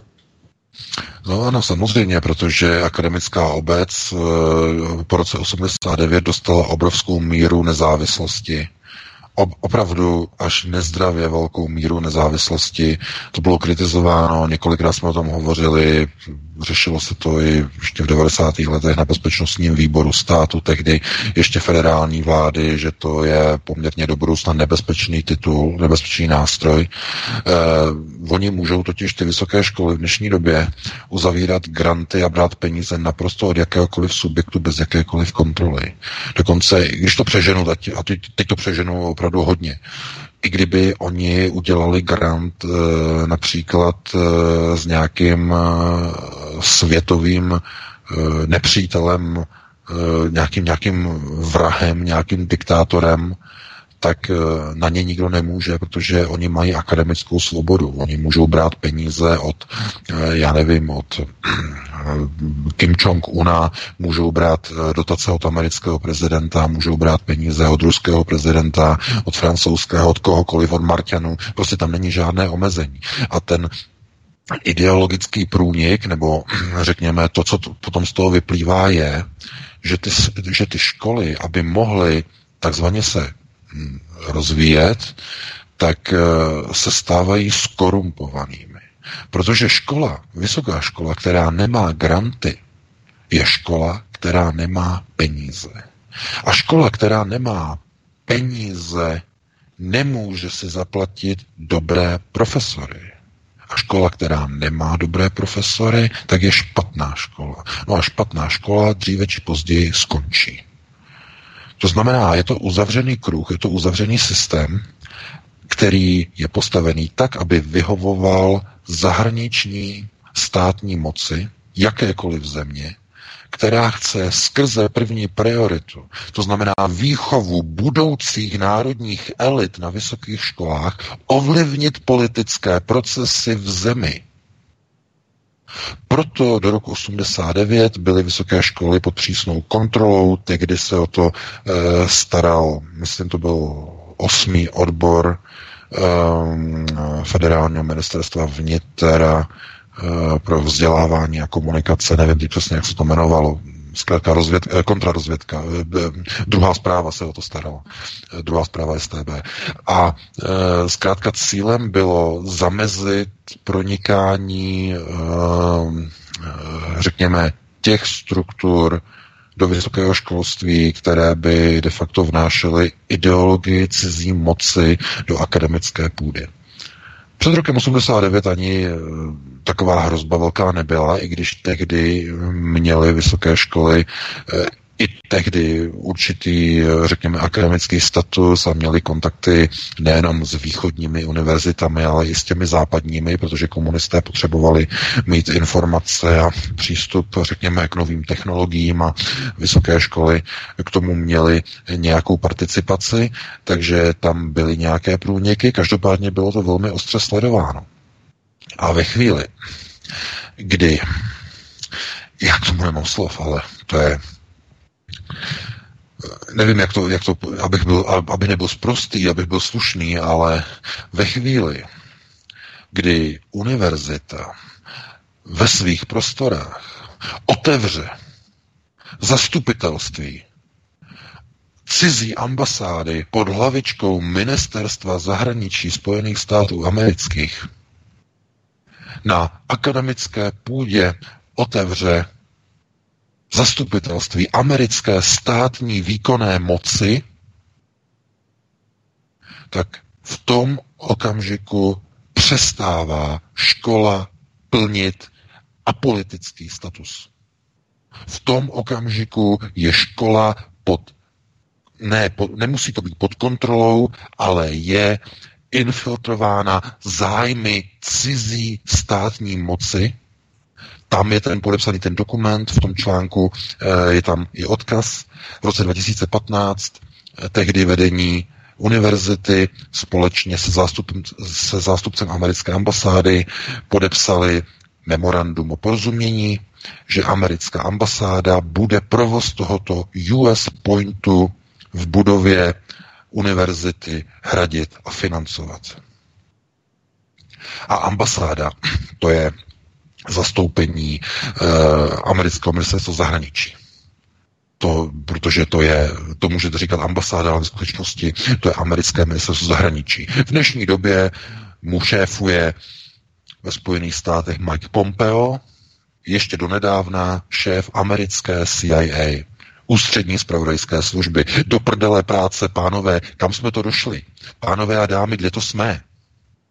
Ve chvíli, kdy na akademické půdě, která by měla být a priori poli, politicky naprosto odproštěná, to znamená, měla by být apolitická, tak vedení školy si otevře ve spolupráci s cizí mocností provozní zastoupení ministerstva zahraničí z cizího státu. Chápete to?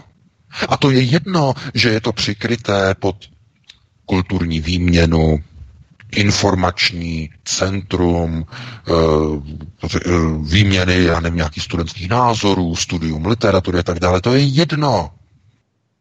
Protože to centrum, i kdyby tam byla výstava známek a pohlednic, tak to nic nemění na tom, že to probíhá na akademické půdě a že ten projekt financuje cizí státní moc z titulu ministerstva zahraničí dané země.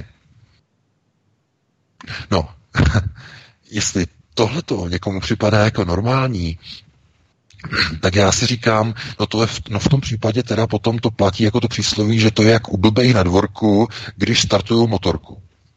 To je potom úplně stejný obraz. Naprosté, naprosto šílenství. A nikomu to nevadí. No a kdo je tam centralizován, kdo je tam okolo toho, kdo se tam pohybuje? No jsou to politici TOP 09, politici ODS a jsou tam lidé napojení na sudeto německý Landsmannschaft na různé Ackermann, Geneminde a e, všechny tyhle ty e, další a e, Stiftungy a tak dále a tak dále. Takže výsledek, jaký je z toho výsledek? No, znovu, to začalo už tehdy v té první třídě, když jste posílali to dítě do školy a neříkali jste mu, hele, to, co ti tam budu říkat, to tomu nevěř, to je lež. To ti lžou.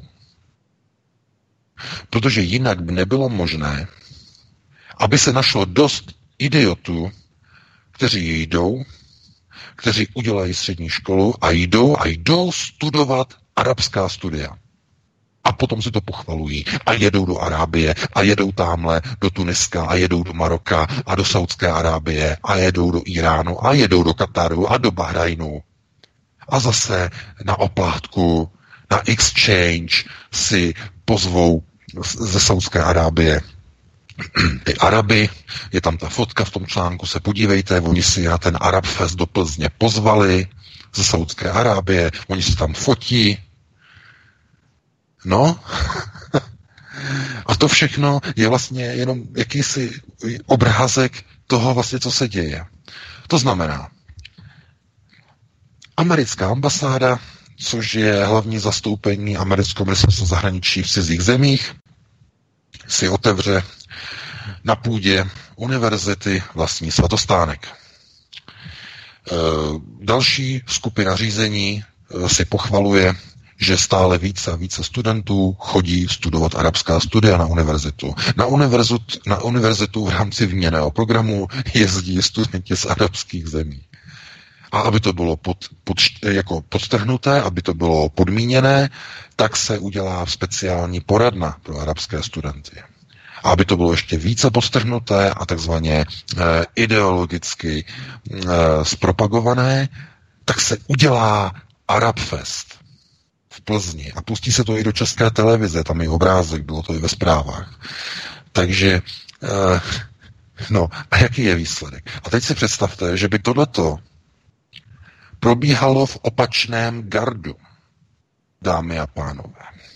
Dovedete si představit, že by nějaká česká univerzita otevřela nějaký Ruspoint ve svých prostorách ve spolupráci s ruskou ambasádou a ruským ministerstvem zahraničí. Dovedete si představit ten řev, ten křik, jaký by se spustil, jak by se hned začali zabývat tím bezpečnostní služby a tajné služby rozvědka a hned by byl odvolaný e, rektor univerzity a nebo aspoň minimálně děkan té fakulty, který by se o to za, zapříčinil a tak dále a tak dále. Zkrátka e, znovu, e, národ se řídí někam, kde prostě není prostor pro národní cítění, pro národní teze. Buď e, 40 let vězíme jednou hlavou zanořenou hluboko v Moskvě, anebo potom dalších xx let zase vězíme za, zanořeně hlavou hluboko, hluboko v Bruselu nebo ve Washingtonu, anebo v poslední době v Jeruzalémě, v Izraeli. Což je úplně největší zděšení, ale uh, to by bylo na jinou diskuzi. Každopádně uh, prorůstání eh, jak politických, eh, řekněme, aktiv jednotlivých politických stran do akademické obce, tak především eh, infiltrace cizí státní moci skrze takové prebendy, jako jsou různé různá střediska financovaná z peněz uh, cizích ambasád uh, na půdě uh, přímo univerzity, uh, různé, různé podpisy, různé smlouvy, různá memoranda, uh, dále nasunování a propagace uh, arabské kultury, protože vy můžete třeba jenom jim propagovat jakoukoliv kulturu, to je úplně jedno, ale jestliže otevřete arabská studia, tak to není jenom o Arabech, ale je to i o českých zájemcích, o arabské studium. A e, když to ještě pod, podtrhnete a zaštítíte e, jakýmsi festivalem arabské kultury, Arabfestem, a teď televize o tom přináší informace, no tak výsledkem potom je, že ten étos se pomalu jakoby přesouvá úplně do jiného, do jiného postavení a začíná velmi nepěkně připomínat univerzity ve Spojených státech, jako je třeba Univerzita Berkeley, která byla také průkopníkem uh, arabských studií ve Spojených státech v 70. letech, už teda minulého století. No, takže dneska je průkopníkem Plzeňská univerzita a možná také eh, Masarykova univerzita Brno, tam také je to hodně bohaté. Takže eh, ten výsledek potom je, že eh, rodiče třeba se o to ani nezajímají, nebo jim to úplně jedno, jenom šumafuk, co se děje, ale vy se potom nemůžete divit, jak dopadají volby. Protože ta generace, která vyjde z vysokých škol, bude za pár let v čelních místech kandidátek českých politických stran. To nebudou řadoví členové. Budou sedět v kandidátkách, budou sedět v předsednictvech jednotlivých stran a budou po volbách a jejich skončení definovat politiku. Politiku země i ve vztahu k zahraničí. Takže znovu budu se opakovat. Začíná to ve chvíli a v situaci, kdy to dítě, které jde do první školy, tak vychází bez jakékoliv informace od rodiče, který mu neřekne, hele, teď jdeš do prostoru, kde se tě budou snažit zpracovat proti mně, proti mamince, proti naší rodině. Budou ti říkat, že se máš líbat e, s kamarádem, nebo když jsi holka, takže si máš líbat s holkou. E, že máš, já nevím, se kamarádit jenom s těmi, kdo jsou tmaví. A že máš dívat se na bílou rasu, jako že jsi bílá, jako že to je něco nezdravého. A až ti tam budou pouštět tu pohádku pana Donutila o sněhurce, která si stěžuje na to, že je pořád spálená od sluníčka, protože má bílou pleť jako sír a raději by byla tmavá jako čokoláda, aby se nespálila, tak v té chvíli ty musíš vědět, že to není pravda, že to je fuj, je to ošklivé a ty musíš vědět, že rodina to jsme my. A pravda je to, co ti řekneme my doma s maminkou. To je pravda. A tohle to musíte opakovat dítěti každé ráno. Vy musíte postavit dítě do střehu proti státnímu režimu, proti nepříteli, který se snaží vám dítě přeprogramovat. Jako stroj, protože člověk je biom. Je to biologický nosič vašeho vědomí, které jednou v budoucnu bude přeneseno do stroje. To je také součást plánu. O tom bude více informací v té mojí knize, ale eh, opravdu už teď nemáme čas o tom hovořit. Každopádně eh, ochrana vnitřního kruhu, rodiny je ten základ.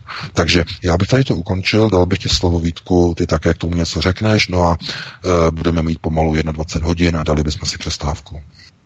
Přesně tak, bude nám všem 21, budeme mít 21 hodin, všichni omládneme. Každopádně já jsem ještě chtěl doplnit k tomu, že opravdu chraňme si vnitřní kruh rodiny, protože rodina je jediný prvek, jediná jednotka, které můžeme důvěřovat, pokud ta konfigurace je samozřejmě správně nastavena.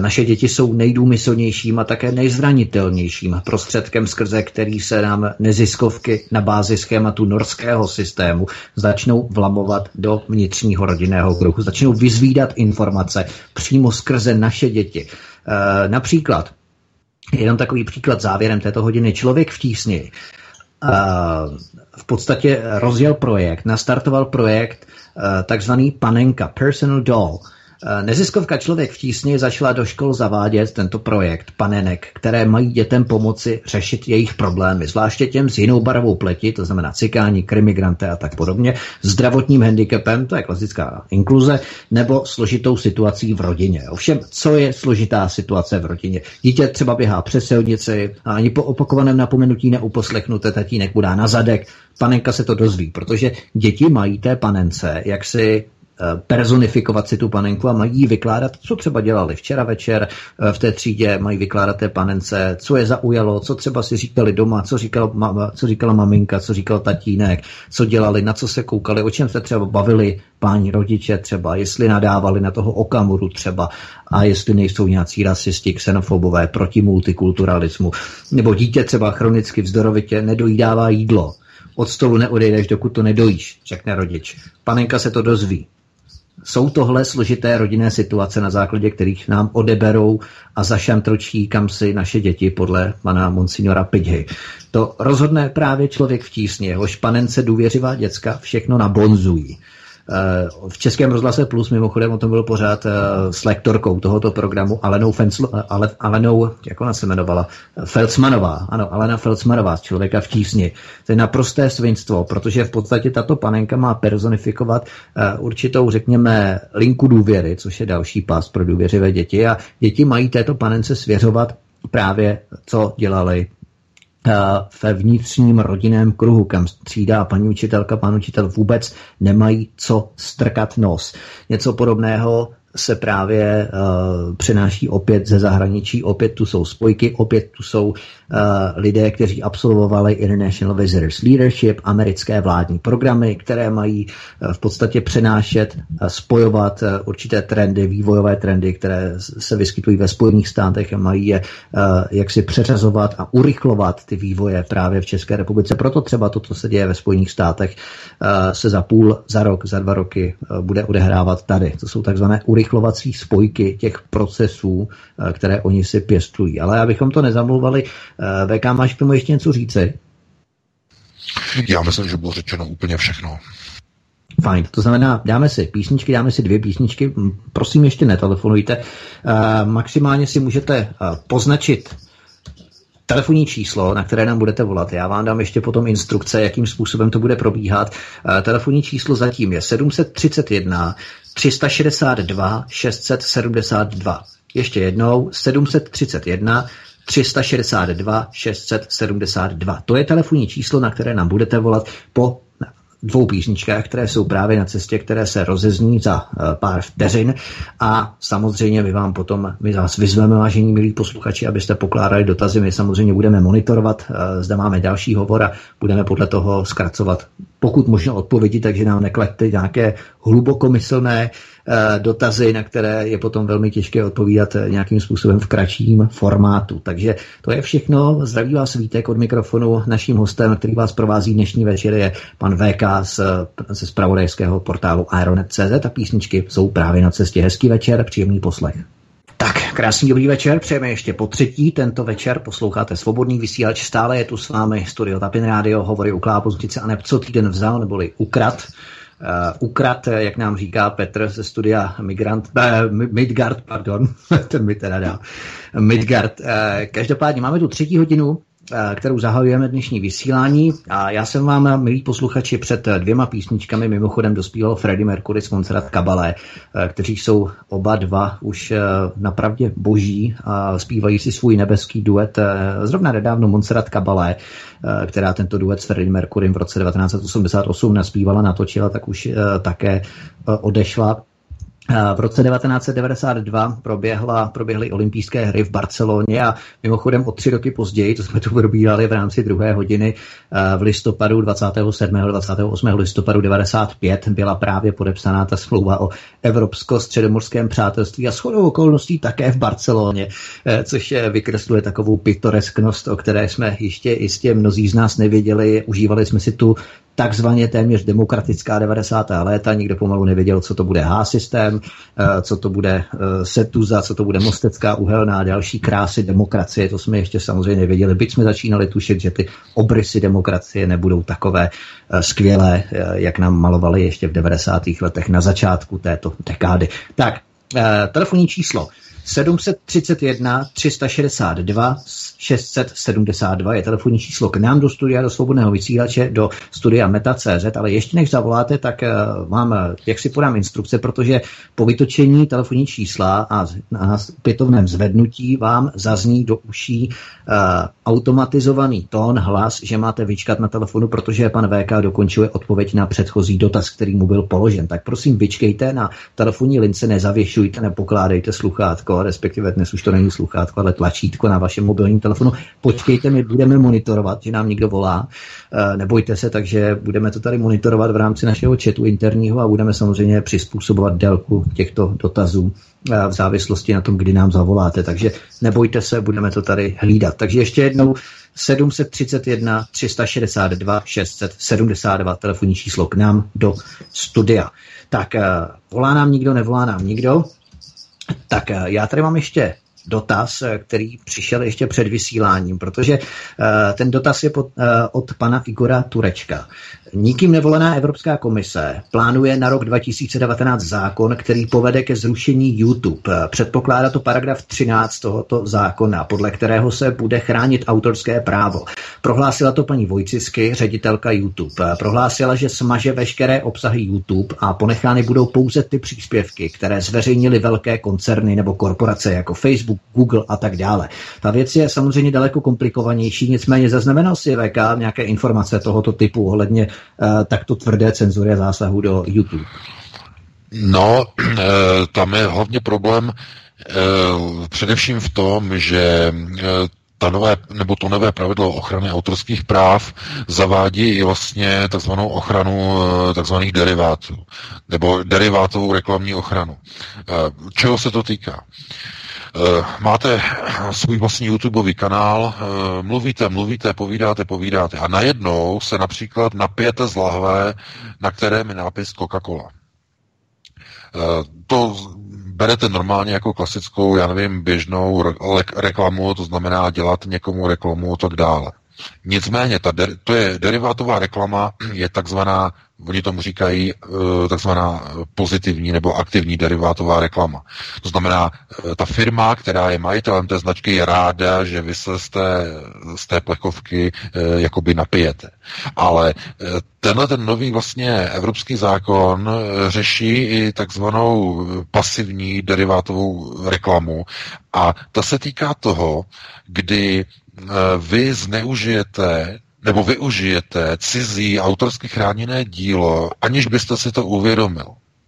Například eh, máte nějaký eh, projev, v něčem povídáte na YouTube, eh, máte vysílání, máte stream a najednou třeba řeknete eh, nějaký citát, který je velmi známý a mohl by někoho porušovat na jeho autorských eh, právech.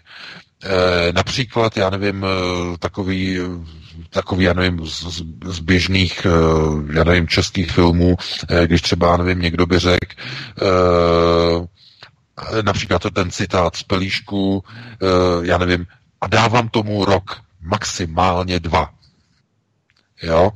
Takže tohleto by mohlo být vnímáno právě jako zneužití autorských práv. A protože takovýchhle věcí, takovýchhle drobností a derivátů, které se vztahují k nějakému chráněnému dílu, jsou miliony a nelze je obsáhnout, nelze je, zaregi- nelze je nějak jako zajistit, tak YouTube by nesla podle tohoto článku 13 toho nového autorského zákona de facto zodpovědnost za všechna takováto videa, kde uživatelé YouTube řeknou něco, co takzvaně e, skrze reklamní derivát e, může, ale nemusí poškozovat cizí autorská práva. Zkrátka YouTube na to chce zareagovat, zareagovat tím, že smaže v Evropské unii všechna videa a nechá jenom ta, která budou prověřena. To je samozřejmě tragédie, ale stát se to může, stát se může úplně všechno. Tak eh, máme první hovor, který nám zavolal na uh, naše telefonní číslo 731 362 672. Prosím, milí posluchači, nepokládejte sluchátko, nepokládejte telefon, ale vydržte. Ten automat je tam právě proto, abyste vyčkali, než bude dokončena odpověď. Ale vezmeme prvního příchozího telefonujícího do našeho vysílání. Hezký večer. Dobrý večer, chlapi, u telefonu Kamil Papežík Brno. Já jsem chtěl eh, říct ještě k tomu Nahavicovi, eh, úplně fantastické je, on napsal eh, vlastně text paní Rotrové k té písničce Láskovoní s deštěm, to je jen taková drobná vsůzka, kterou jsem tak chtěl, protože fakt jako to je moc krásná písnička. Ale chtěl jsem, chtěl jsem zmínit, jestli by se pan VK chtěl třeba vyjádřit ještě k těm komunálním volbám, protože Eh, Teď jsem eh, hovořil eh, v průběhu uplynulých dní s různými lidmi z různých politických uskupení a vlastně všechny zprávy, které se ke mně dostávají, tak říkají to, že v každé obci nebo v každé městské části, v každém městě, kde byly kontrolovány, byla kontrolována správnost sečtení hlasů, tak všude byly nalezeny chyby, ale velmi závažné chyby, což je pro nás jako pro občany uh, hrozivé, strašlivé uh, vlastně zjištění, že ty volby, které proběhly, byly vlastně v jistém smyslu uh, úplně k ničemu, jestli se třeba k tomu budete chtít vyjádřit. Děkuji moc krát, budu poslouchat. Mějte se hezky, nashledanou. Tak Vega, co to něco? Yeah. Já děkuji za dotaz. Eh, no, ono je to možná způsobené tím, že ty komunální volby jsou velmi komplikované pro voliče. Mnoho voličů vůbec neví, eh, že eh, nehlasují jenom jedním křížkem, ale že hlasují a že by měli vlastně vyškrtat a označit tolik vlastně svých kandidátů, kolik je volených členů zastupitelstva. To spousta voličů to vůbec neví. To znamená, oni si myslí, že to funguje jako v parlamentních volbách, e, že, že máte kandidátku jedné strany a tam zakroužkujete toho svého oblíbence, aby dostal preferenční hlas a aby se jako dostal nahoru. Jenže v komunálních volbách, když tohle to uděláte, tak té straně místo 24 volených mandátů do zastupitelstva udělíte jenom jeden mandát. Právě toho zakroužkovaného člověka. Takže ta strana přichází o 23 vašich hlasů.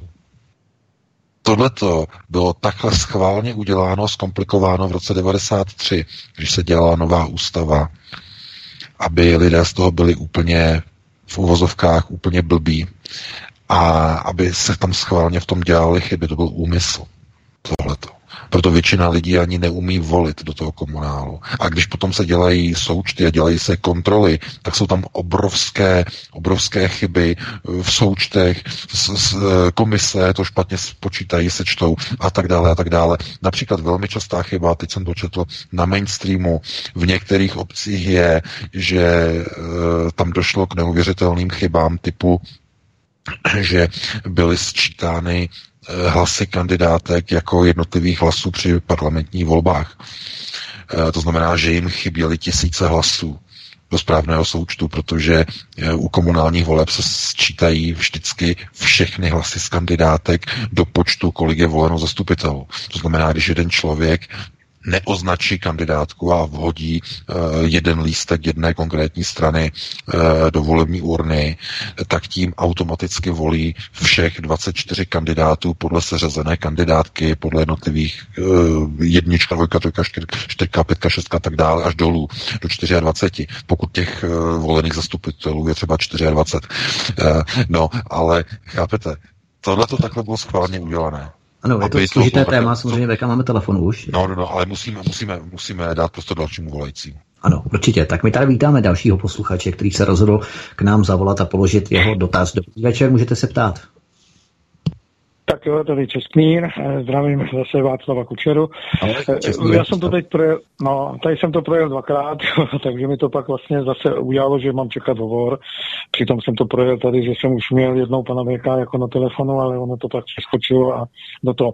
Nic, já bych chtěl jenom teda říct eh, první věc, jaký je mínění pana teda jeho Václava.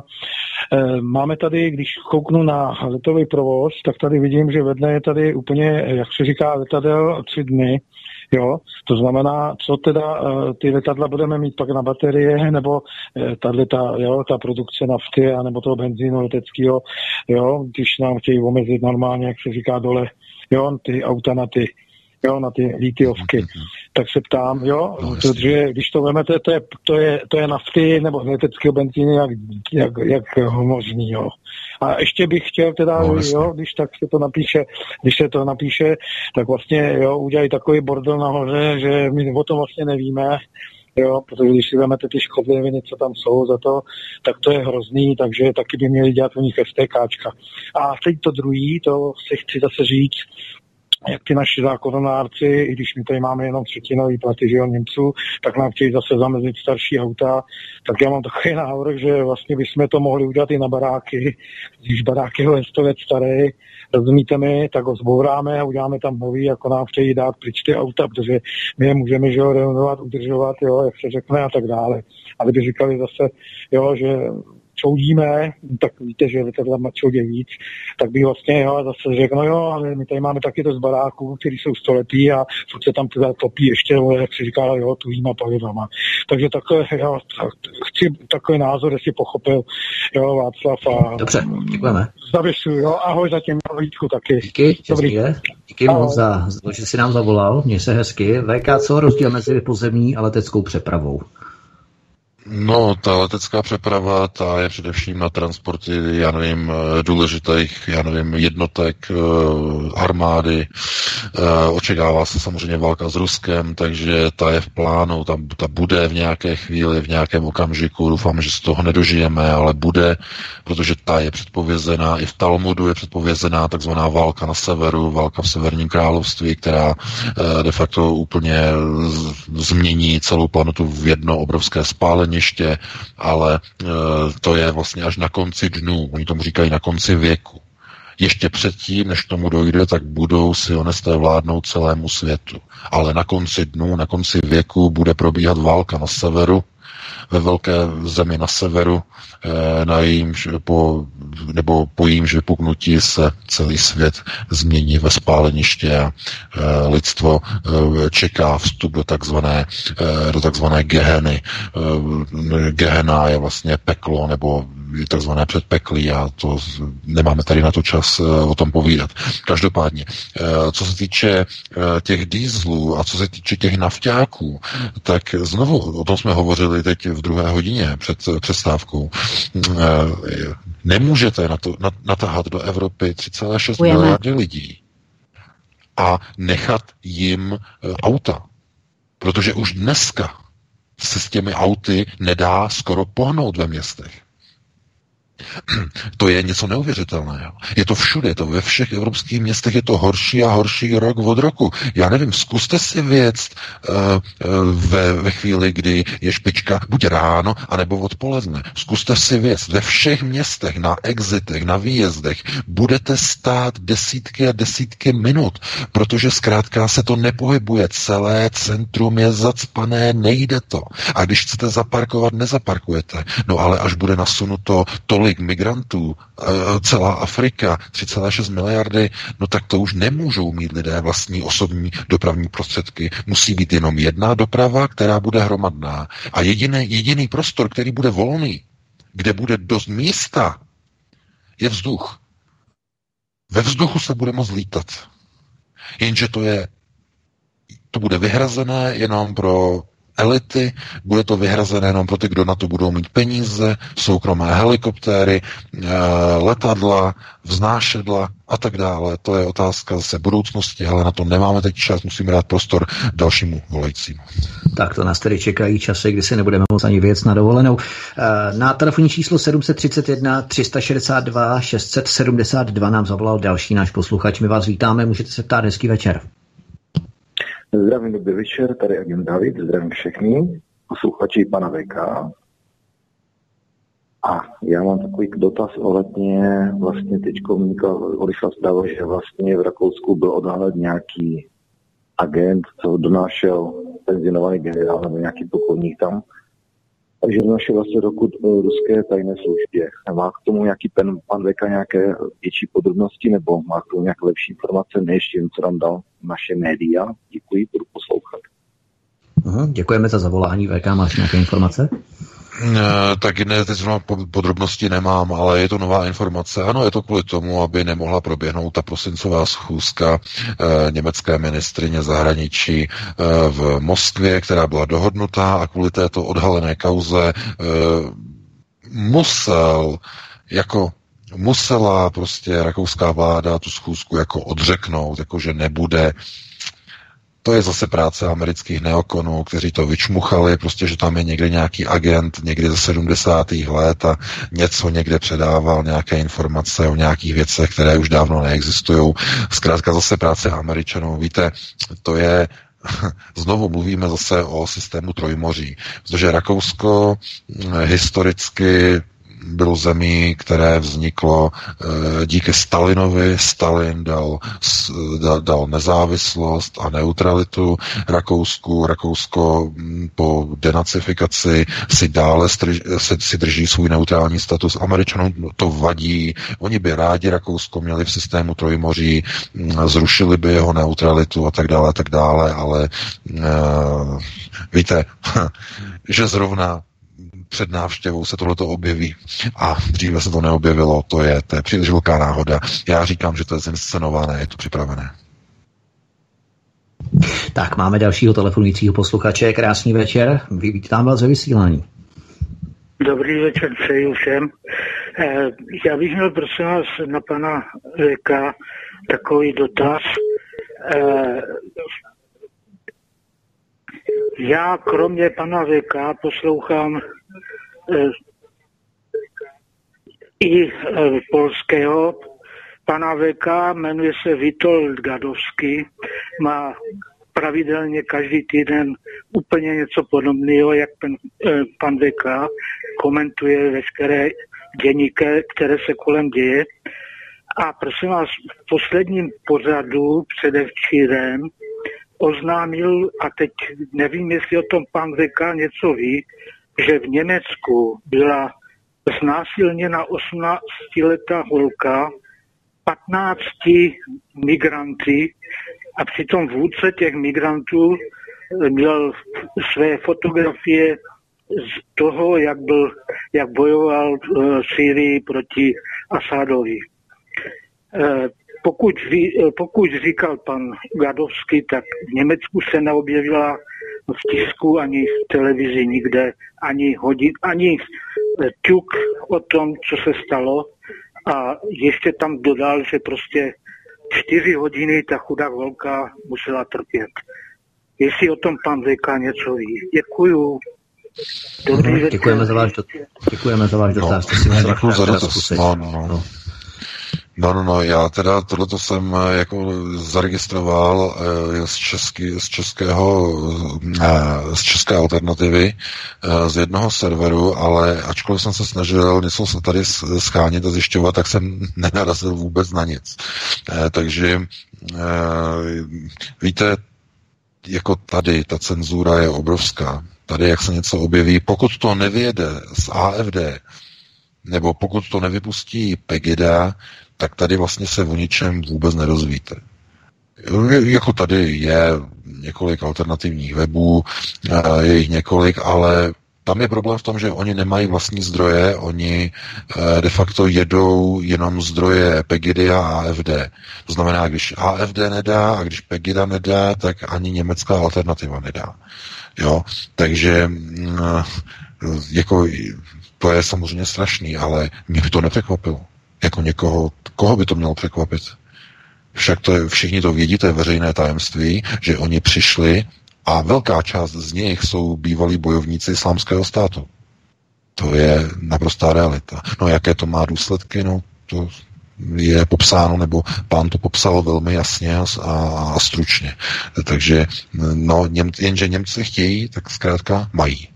Nic jiného to se asi říct, říct nedá podstatě mý známí v Hamburku, když jsme byli na návštěvě, tak kteří se přestěhovali do Čech, tak říkali právě, že v Hamburku se dělo i to, že když spáchal nějaký krimigrant, nějaký kriminální čin, tak potom byly informace, informace jenom ráno, řekněme v 5-6 hodin.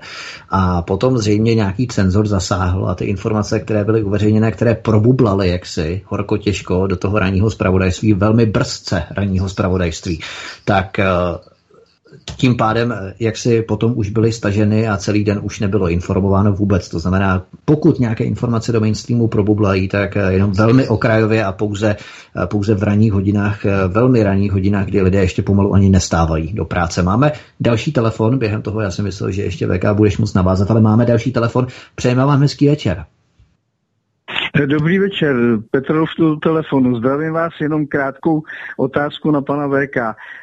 V nejčastější informace z mainstreamu českého eh, při návštěvě pana prezidenta v Číně eh, došlo k úmrtí jeho osobního lékaře a nicméně eh, pan prezident už se vrátil a e, jestli pan VK na to má nějaký náhled, e, jestli by to nějak rozebral, nebo jaký má informace, ta je docela, jak si vyvo, vy, navozuje otázky velký. Takže to je všechno, budu poslouchat. Mějte se hezky. No, mějte se také hezky, VK. No, já, děkuji, já děkuji za dotaz, ale já nevím, jak, jak byl starý nebo jaké stáří měl osobní lékař pana prezidenta. To nevím, to fakt netuším a když někdo je ve vyšším věku a zemře, no tak eh, nemůžeme zase úplně za vším hledat nějaké konspirace a je to prostě stáří a člověk prostě zemře, má vyměřený nějaký čas. Takže já o tom nemám informace, nevím to, jestli Vítku víš ty, jak v kolika letech zemřel a mm, eh, jak to bylo, z, jakého důvodu, jestli to byl infarkt nebo něco jiného. Bohužel já nevím. Nevím, taky, taky nemám vůbec žádné informace. Eh, každopádně číslo k nám do studia je stále stejné 731 362 672. Prosím, vyčkejte na telefonní lince, než dokončíme dotaz, který se budeme vzhledem k vašemu telefonátu a vašemu zavolání snažit dokončit v co nejkratším čase. Eh, zrovna teď nikdo nevolá, nebo alespoň tedy myslím, tak eh, než tedy nikdo začne volat, tak eh, já přikročím ještě k další zprávě, protože tu jsme nestihli probrat. Eh, protože pouhý jeden den po amerických kongresových volbách ve středu 7. listopadu 2018 veterán námořní pěchoty postřílel v klubu v Kalifornii ve Spojených státech nejméně 12 osob. Zabíjel legálně drženou zbraníka AL-49. A na místě jsou prý hotová jatka, okamžitě vypokly samozřejmě demonstrace za zákaz prodeje zbraní ve Spojených státech státech amerických. Demokraté tedy utrpěli jenom eh, telegraficky v úterý těsnou výhru v kongresu, respektive v dolní komoře v, eh, ve sněmovně reprezentantů, ale v Senátu dokonce oslabili. Eh, jaký je aktuální vývoj situace ve Spojených státech ve světle tohoto incidentu VK, který se samozřejmě jistě z Kalifornie přenesl na celonárodní měřítko, pokud bychom to měli opravdu ve zkratce, než zavolá další posluchač? No ano, tak už včera večer vlastně vypukly první demonstrace v Kalifornii, v Berkeley, v San Francisku se demonstrovalo za zpřísnění držení zbraní, ale myslím, že máme telefon. Eh, ano, Teď ano. jsem viděl. No, máme dobře, telefon. takže dáme, dáme, dáme přednost volajícím. Ano, necháme si to možná potom, eh, pokud nikdo nebude volat a vznikne jakási bublina, nikoli sociální. Eh, pane posluchači, vítejte u nás, můžete se ptát hezký večer.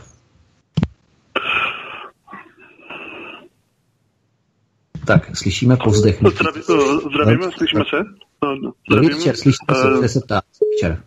Uh, zdravím, tady je Michal Brno. Uh, já jsem pozdravit uh, samozřejmě svobodný vysílač a, a VK. No, já se chci zeptat, jak vidíte, dá se říct, míru pravděpodobnosti převzetí moci v Rusku takovým, řekněme, tvrdším jádrem generálního štábu ruské armády a v odstavení Putina. Tak asi taková tady ta otázka, která zajímá hodně z nás. Tak to je všechno, díky. Dobře. Uhum, díky Michale no, za zavolání. no, já děkuji za dotaz. Tak, já děkuji za dotaz. Um, No, eh, já bych tomu chtěl říct, že všechno vlastně závisí na tom, jaké budou další kroky v podstatě příští rok na jaře. Protože tam vlastně eh, teď když skončily senátní a kongresové volby ve Spojených státech, tak budou, vytvářeny dva tlaky. Ve Spojených státech Donald Trump uh, bude chtít ukotvit svůj systém vlastního pro, národního domácího řízení, ale zároveň lidé, kteří jsou okolo něho, budou velmi silně usilovat o nasunování amerických zbraní do Evropy a o dalším vlastně uh, zintenzivnění uh, agrese proti Rusku proti Ruské federaci. Viděli jsme ty provokace v minulých týdnech, v minulých měsících v Sýrii, sestřelení ruského letadla, velmi slabou reakci z Moskvy, potom velmi silnou reakci z generálního štábu, určité změny procesu a tak dále a tak dále, potom ostré výroky a tvrdé výroky konečně za dlouhou dobu od Vladimira Putina, eh, že když bude válka, tak Rusko půjde, nebo Ruská federace půjde do nebe a útoční nepřítel zdechne. Zkrátka, má to nějaký svůj systémový vývoj, ale v této chvíli doufejme, že všechno zatím ještě vydrží tak, jak zatím drží, protože ve chvíli, kdyby se opravdu začala situace eskalovat a dá se očekávat, kdy to bude, příští rok na jaře, protože Donald Trump v nejbližší době vypoví smlouvu INF, o zákazu vývoje raket středního doletu a ta má šestiměsíční výpovědní lůtu. To znamená, do konce e, června příštího roku bude výpovědní lhuta a od července e, začnou se startovat procesy na nasunování raket středního doletu do Evropy. To bude klíčový zlomový bod, protože ve chvíli, kdy se znovu začnou nasunovat rakety do Evropy, Rusko bude vědět, že má zhruba 18 měsíců na to, aby se připravilo na válku a na úder. To je, to je krize.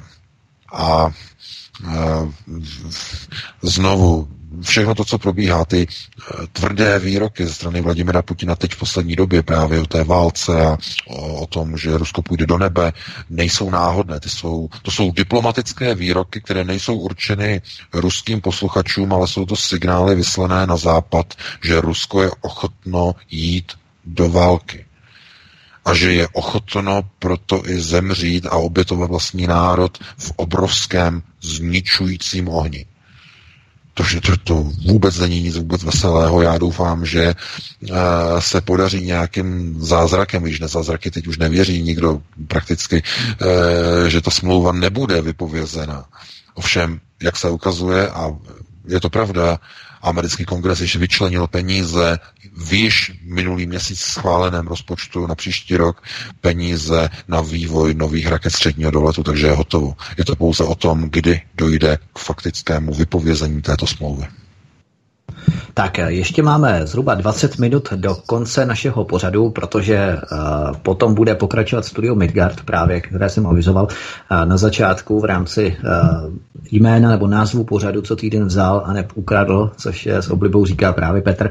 Takže vážení posluchači, prosím volejte a stejně tak činí další telefon. posluchač, který nám právě no, volá. No, přesně tak. Vítejte, můžete se ptát, položit váš dotaz. Hezký večer. Ano, slyšíte mě? Ano, slyšíme. Krásný večer, můžete se ptát. Jo, dobrý večer, eh, zdravím. A eh, jsem, volám z Německa, jsem Míla. Chtěla jsem, prosím vás, jenom potvrdit tu věc eh, s tou dívkou tady v Německu. To se stalo opravdu ve Freiburgu a ani ten normální mainstream to nemohl bohužel umlčet, protože to právě bylo asi 15 mužů. Takže e, veřejně se o tom psalo tady v Německu a mimo taky na alternativách. To jsem chtěla jenom tak krátce komentovat. A pak mám ještě jednu, e, ještě o tom proroctví. Pan VK mluvil o tom proroctví s tím e, křížem, že padne a tak dále. Ono totiž je velice mnoho proroctví a někteří se shodují, takže to, co jste právě zrovna říkal, že um, Putin vlastně, uh, on říká vlastně, že Bůh je na straně Ruska a že když oni začnou prostě uh, opravdu s tou válkou začnou, tak se ta druhá strana ani nestačí mod, pomodlit. Takhle, aspoň jsem to tak já uh, rozuměla. Ale ještě mám otázku. Vy jste, vy jste mluvil o tom zpěvákovi Nohavice a tam jste naznačil, že mm, asi on, jestli jsem tomu správně rozuměla, že je na té špatné světonázorové straně. Mohli byste k tomu něco říct, která je potom ta správná světonázorová strana? A to by bylo asi všechno. Přeji hezký večer a naslyšenou do příště. Děkujeme, paní Mílo, za váš telefonát. No, já děkuji za dotaz, no. Tak, já se obávám, že asi, že, že asi paní mě nepochopila, to bylo myšleno samozřejmě ironicky. Jo. Nebudu vám, že jste to pochopili, jako jo, že dneska není dovoleno e, vlastně publikovat nic jiného, než je ta správná světonázorová strana dneska, to znamená ta promigrační kdokoliv dneska mediálně, já nevím, propaguje, já nevím, ruskou kulturu, no tak je okamžitě na indexu, je na blacklistu. Proto dneska v uvozovkách ta jediná správná kultura, ta jediná správná orientace je promigrační, promuslimská a proinvazní. Jenom ti umělci, kteří toto splňují, mají otevřená uh, okna a mají otevřené dveře do mainstreamu, nikdo jiný. Tak zdá se, že žádný telefonát zatím nemáme na telefonní číslo 731 362 672, takže prosím ještě vážní posluchači, volejte, ještě máme něco do desáté hodiny, kousek nám zbývá, něco méně přes čtvrt hodiny nebo pod čtvrt hodiny. Každopádně VK, když se vrátíme, ty si tu hovořil o smlouvě AMF a o Donaldu Trumpovi, když se vrátíme tedy k tomu incidentu, který se odehrál v Kalifornii, tak jen velmi telegraficky, jaká je tady situace ve Spojených státech v souvislosti s zase opět snahu o odzbrojení obyvatel. Stejně, mimochodem ty procesy probíhají úplně stejně jako v Evropské unii. I tady je snaha o odzbrojení obyvatel. Ano, tak eh, proběhly zase demonstrace proti, proti Trumpovi. Včera večer ve Spojených státech eh, se demonstrovalo eh, za odzbrojení, znovu protesty proti tomu, že Národní střelecká organizace je vlastně silně spojená s republikánskou stranou a snahy o to, aby bylo prosazeno v kongresu přísnější držení zbraní v Spojených státech. Máme další telefon. Ano, to budeme takhle možná fragmentovitě rozkouskovávat, když někdo zrovna nebude volat. Eh, vítáme vás ve vašem vysílání, jste tu spolu s námi, můžete položit váš dotaz. Hezký večer. Moc vás zdravím. Já jsem neslyšel dnešní pořad, ale mám tuto věc. Dnes máme pozitivní pocit z toho, že by ČR nemusela podepsat migrační pakt. Je skutečností, že včer neprší, vypadá to, že již nezačne, vyschlé potoky, rybníky, řeky jsou na minimech, přibývá bez vody. Když nebude voda, budeme se, domnívám se, prostě muset zvednout, nechat tu vše a odejít někam na sever? Není to tedy kontraproduktivní? My Češi, Moravané a Slezané pak nebudeme mít právo někam jít, protože nebudeme členy té skupiny, která podepsala ten migrační pakt. Téma otázka. Děkuji, hezký večer.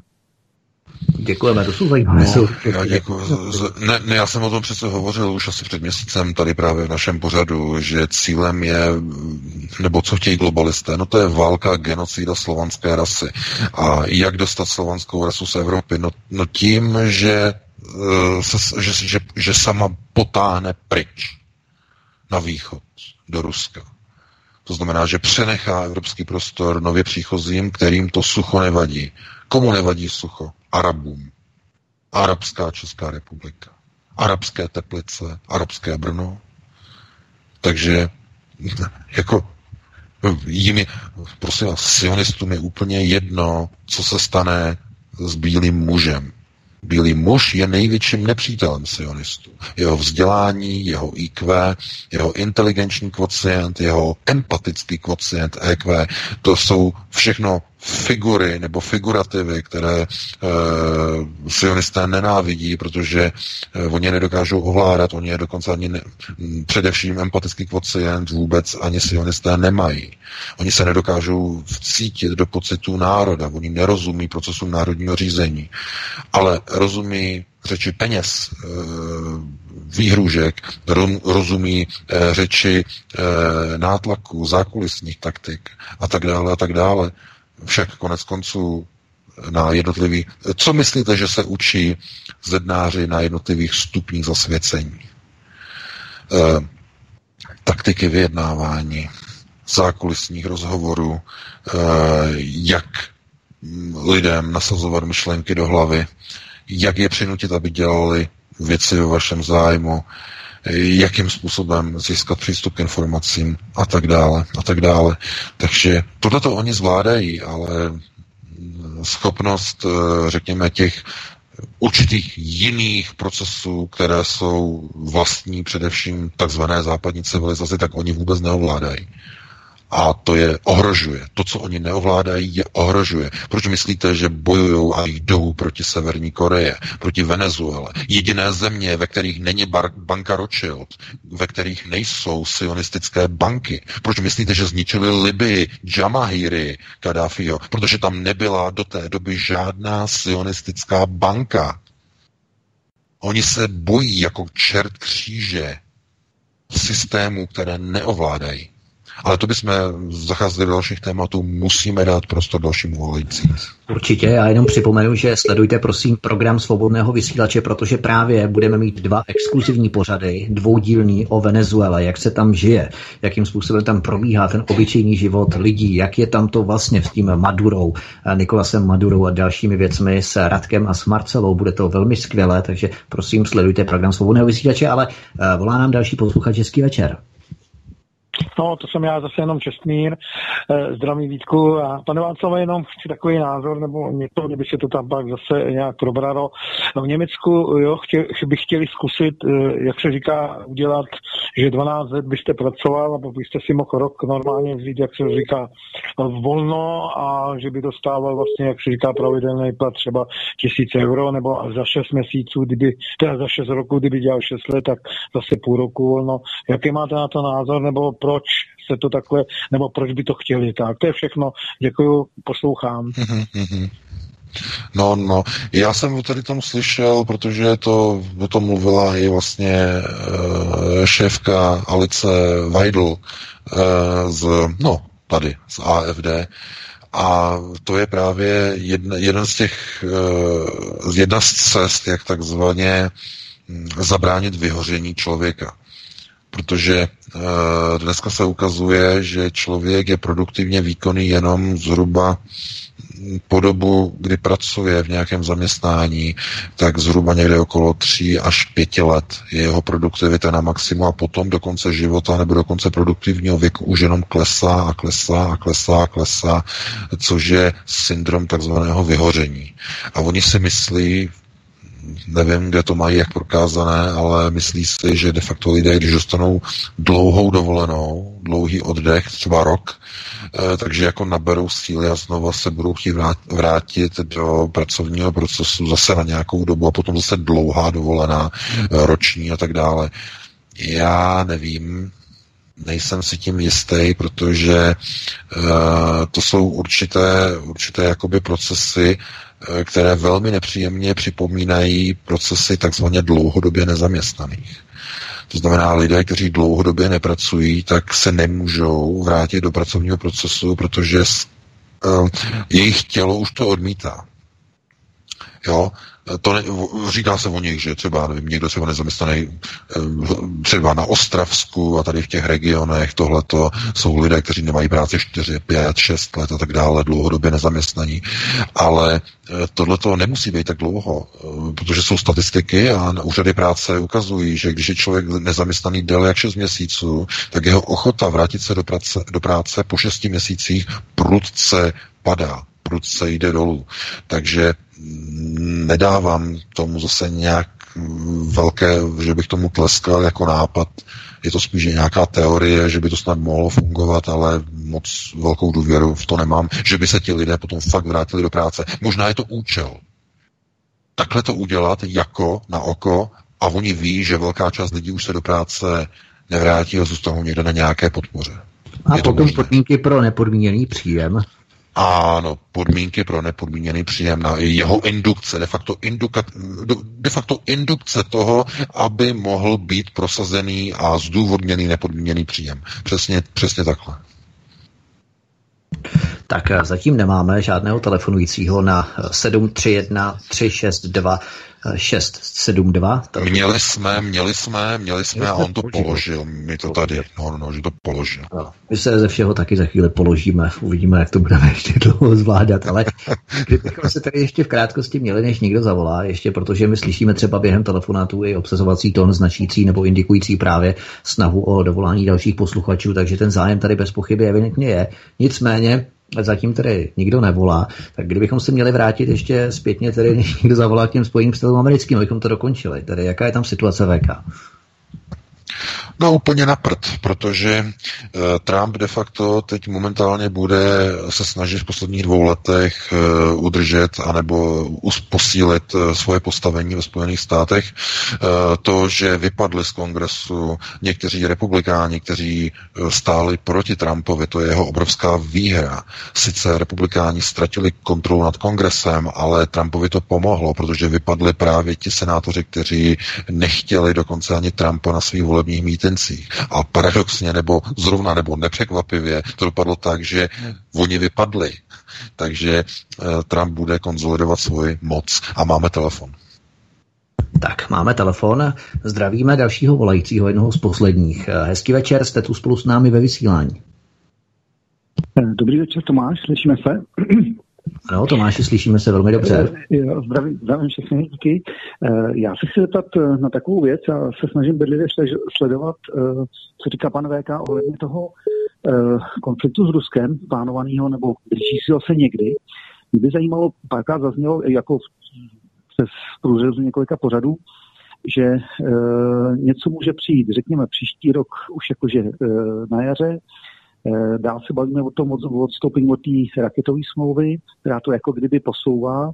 A dneska mě zaujal teda i příjemně velmi, eh, mě překvapil s tím, s tím proroctvím na to, na to zemi severu, což takhle sdílím taky.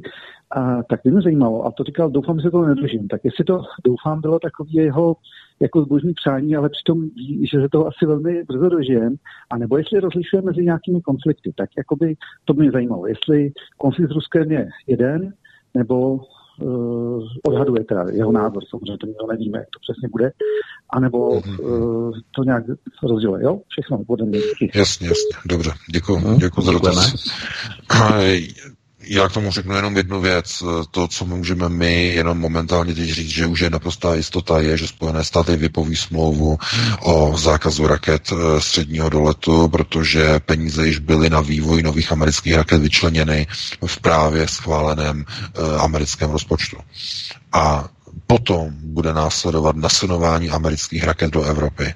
Jak na to bude reagovat Rusko, to je otázka může dojít k tomu, že Rusko znovu nebude dělat vůbec nic, což posílí americké neokony přesvědčení, že v Rusku e, je slabé přesvědčení pro vystavení poziční ochrany a obrany a budou se snažit vyvolat konflikt.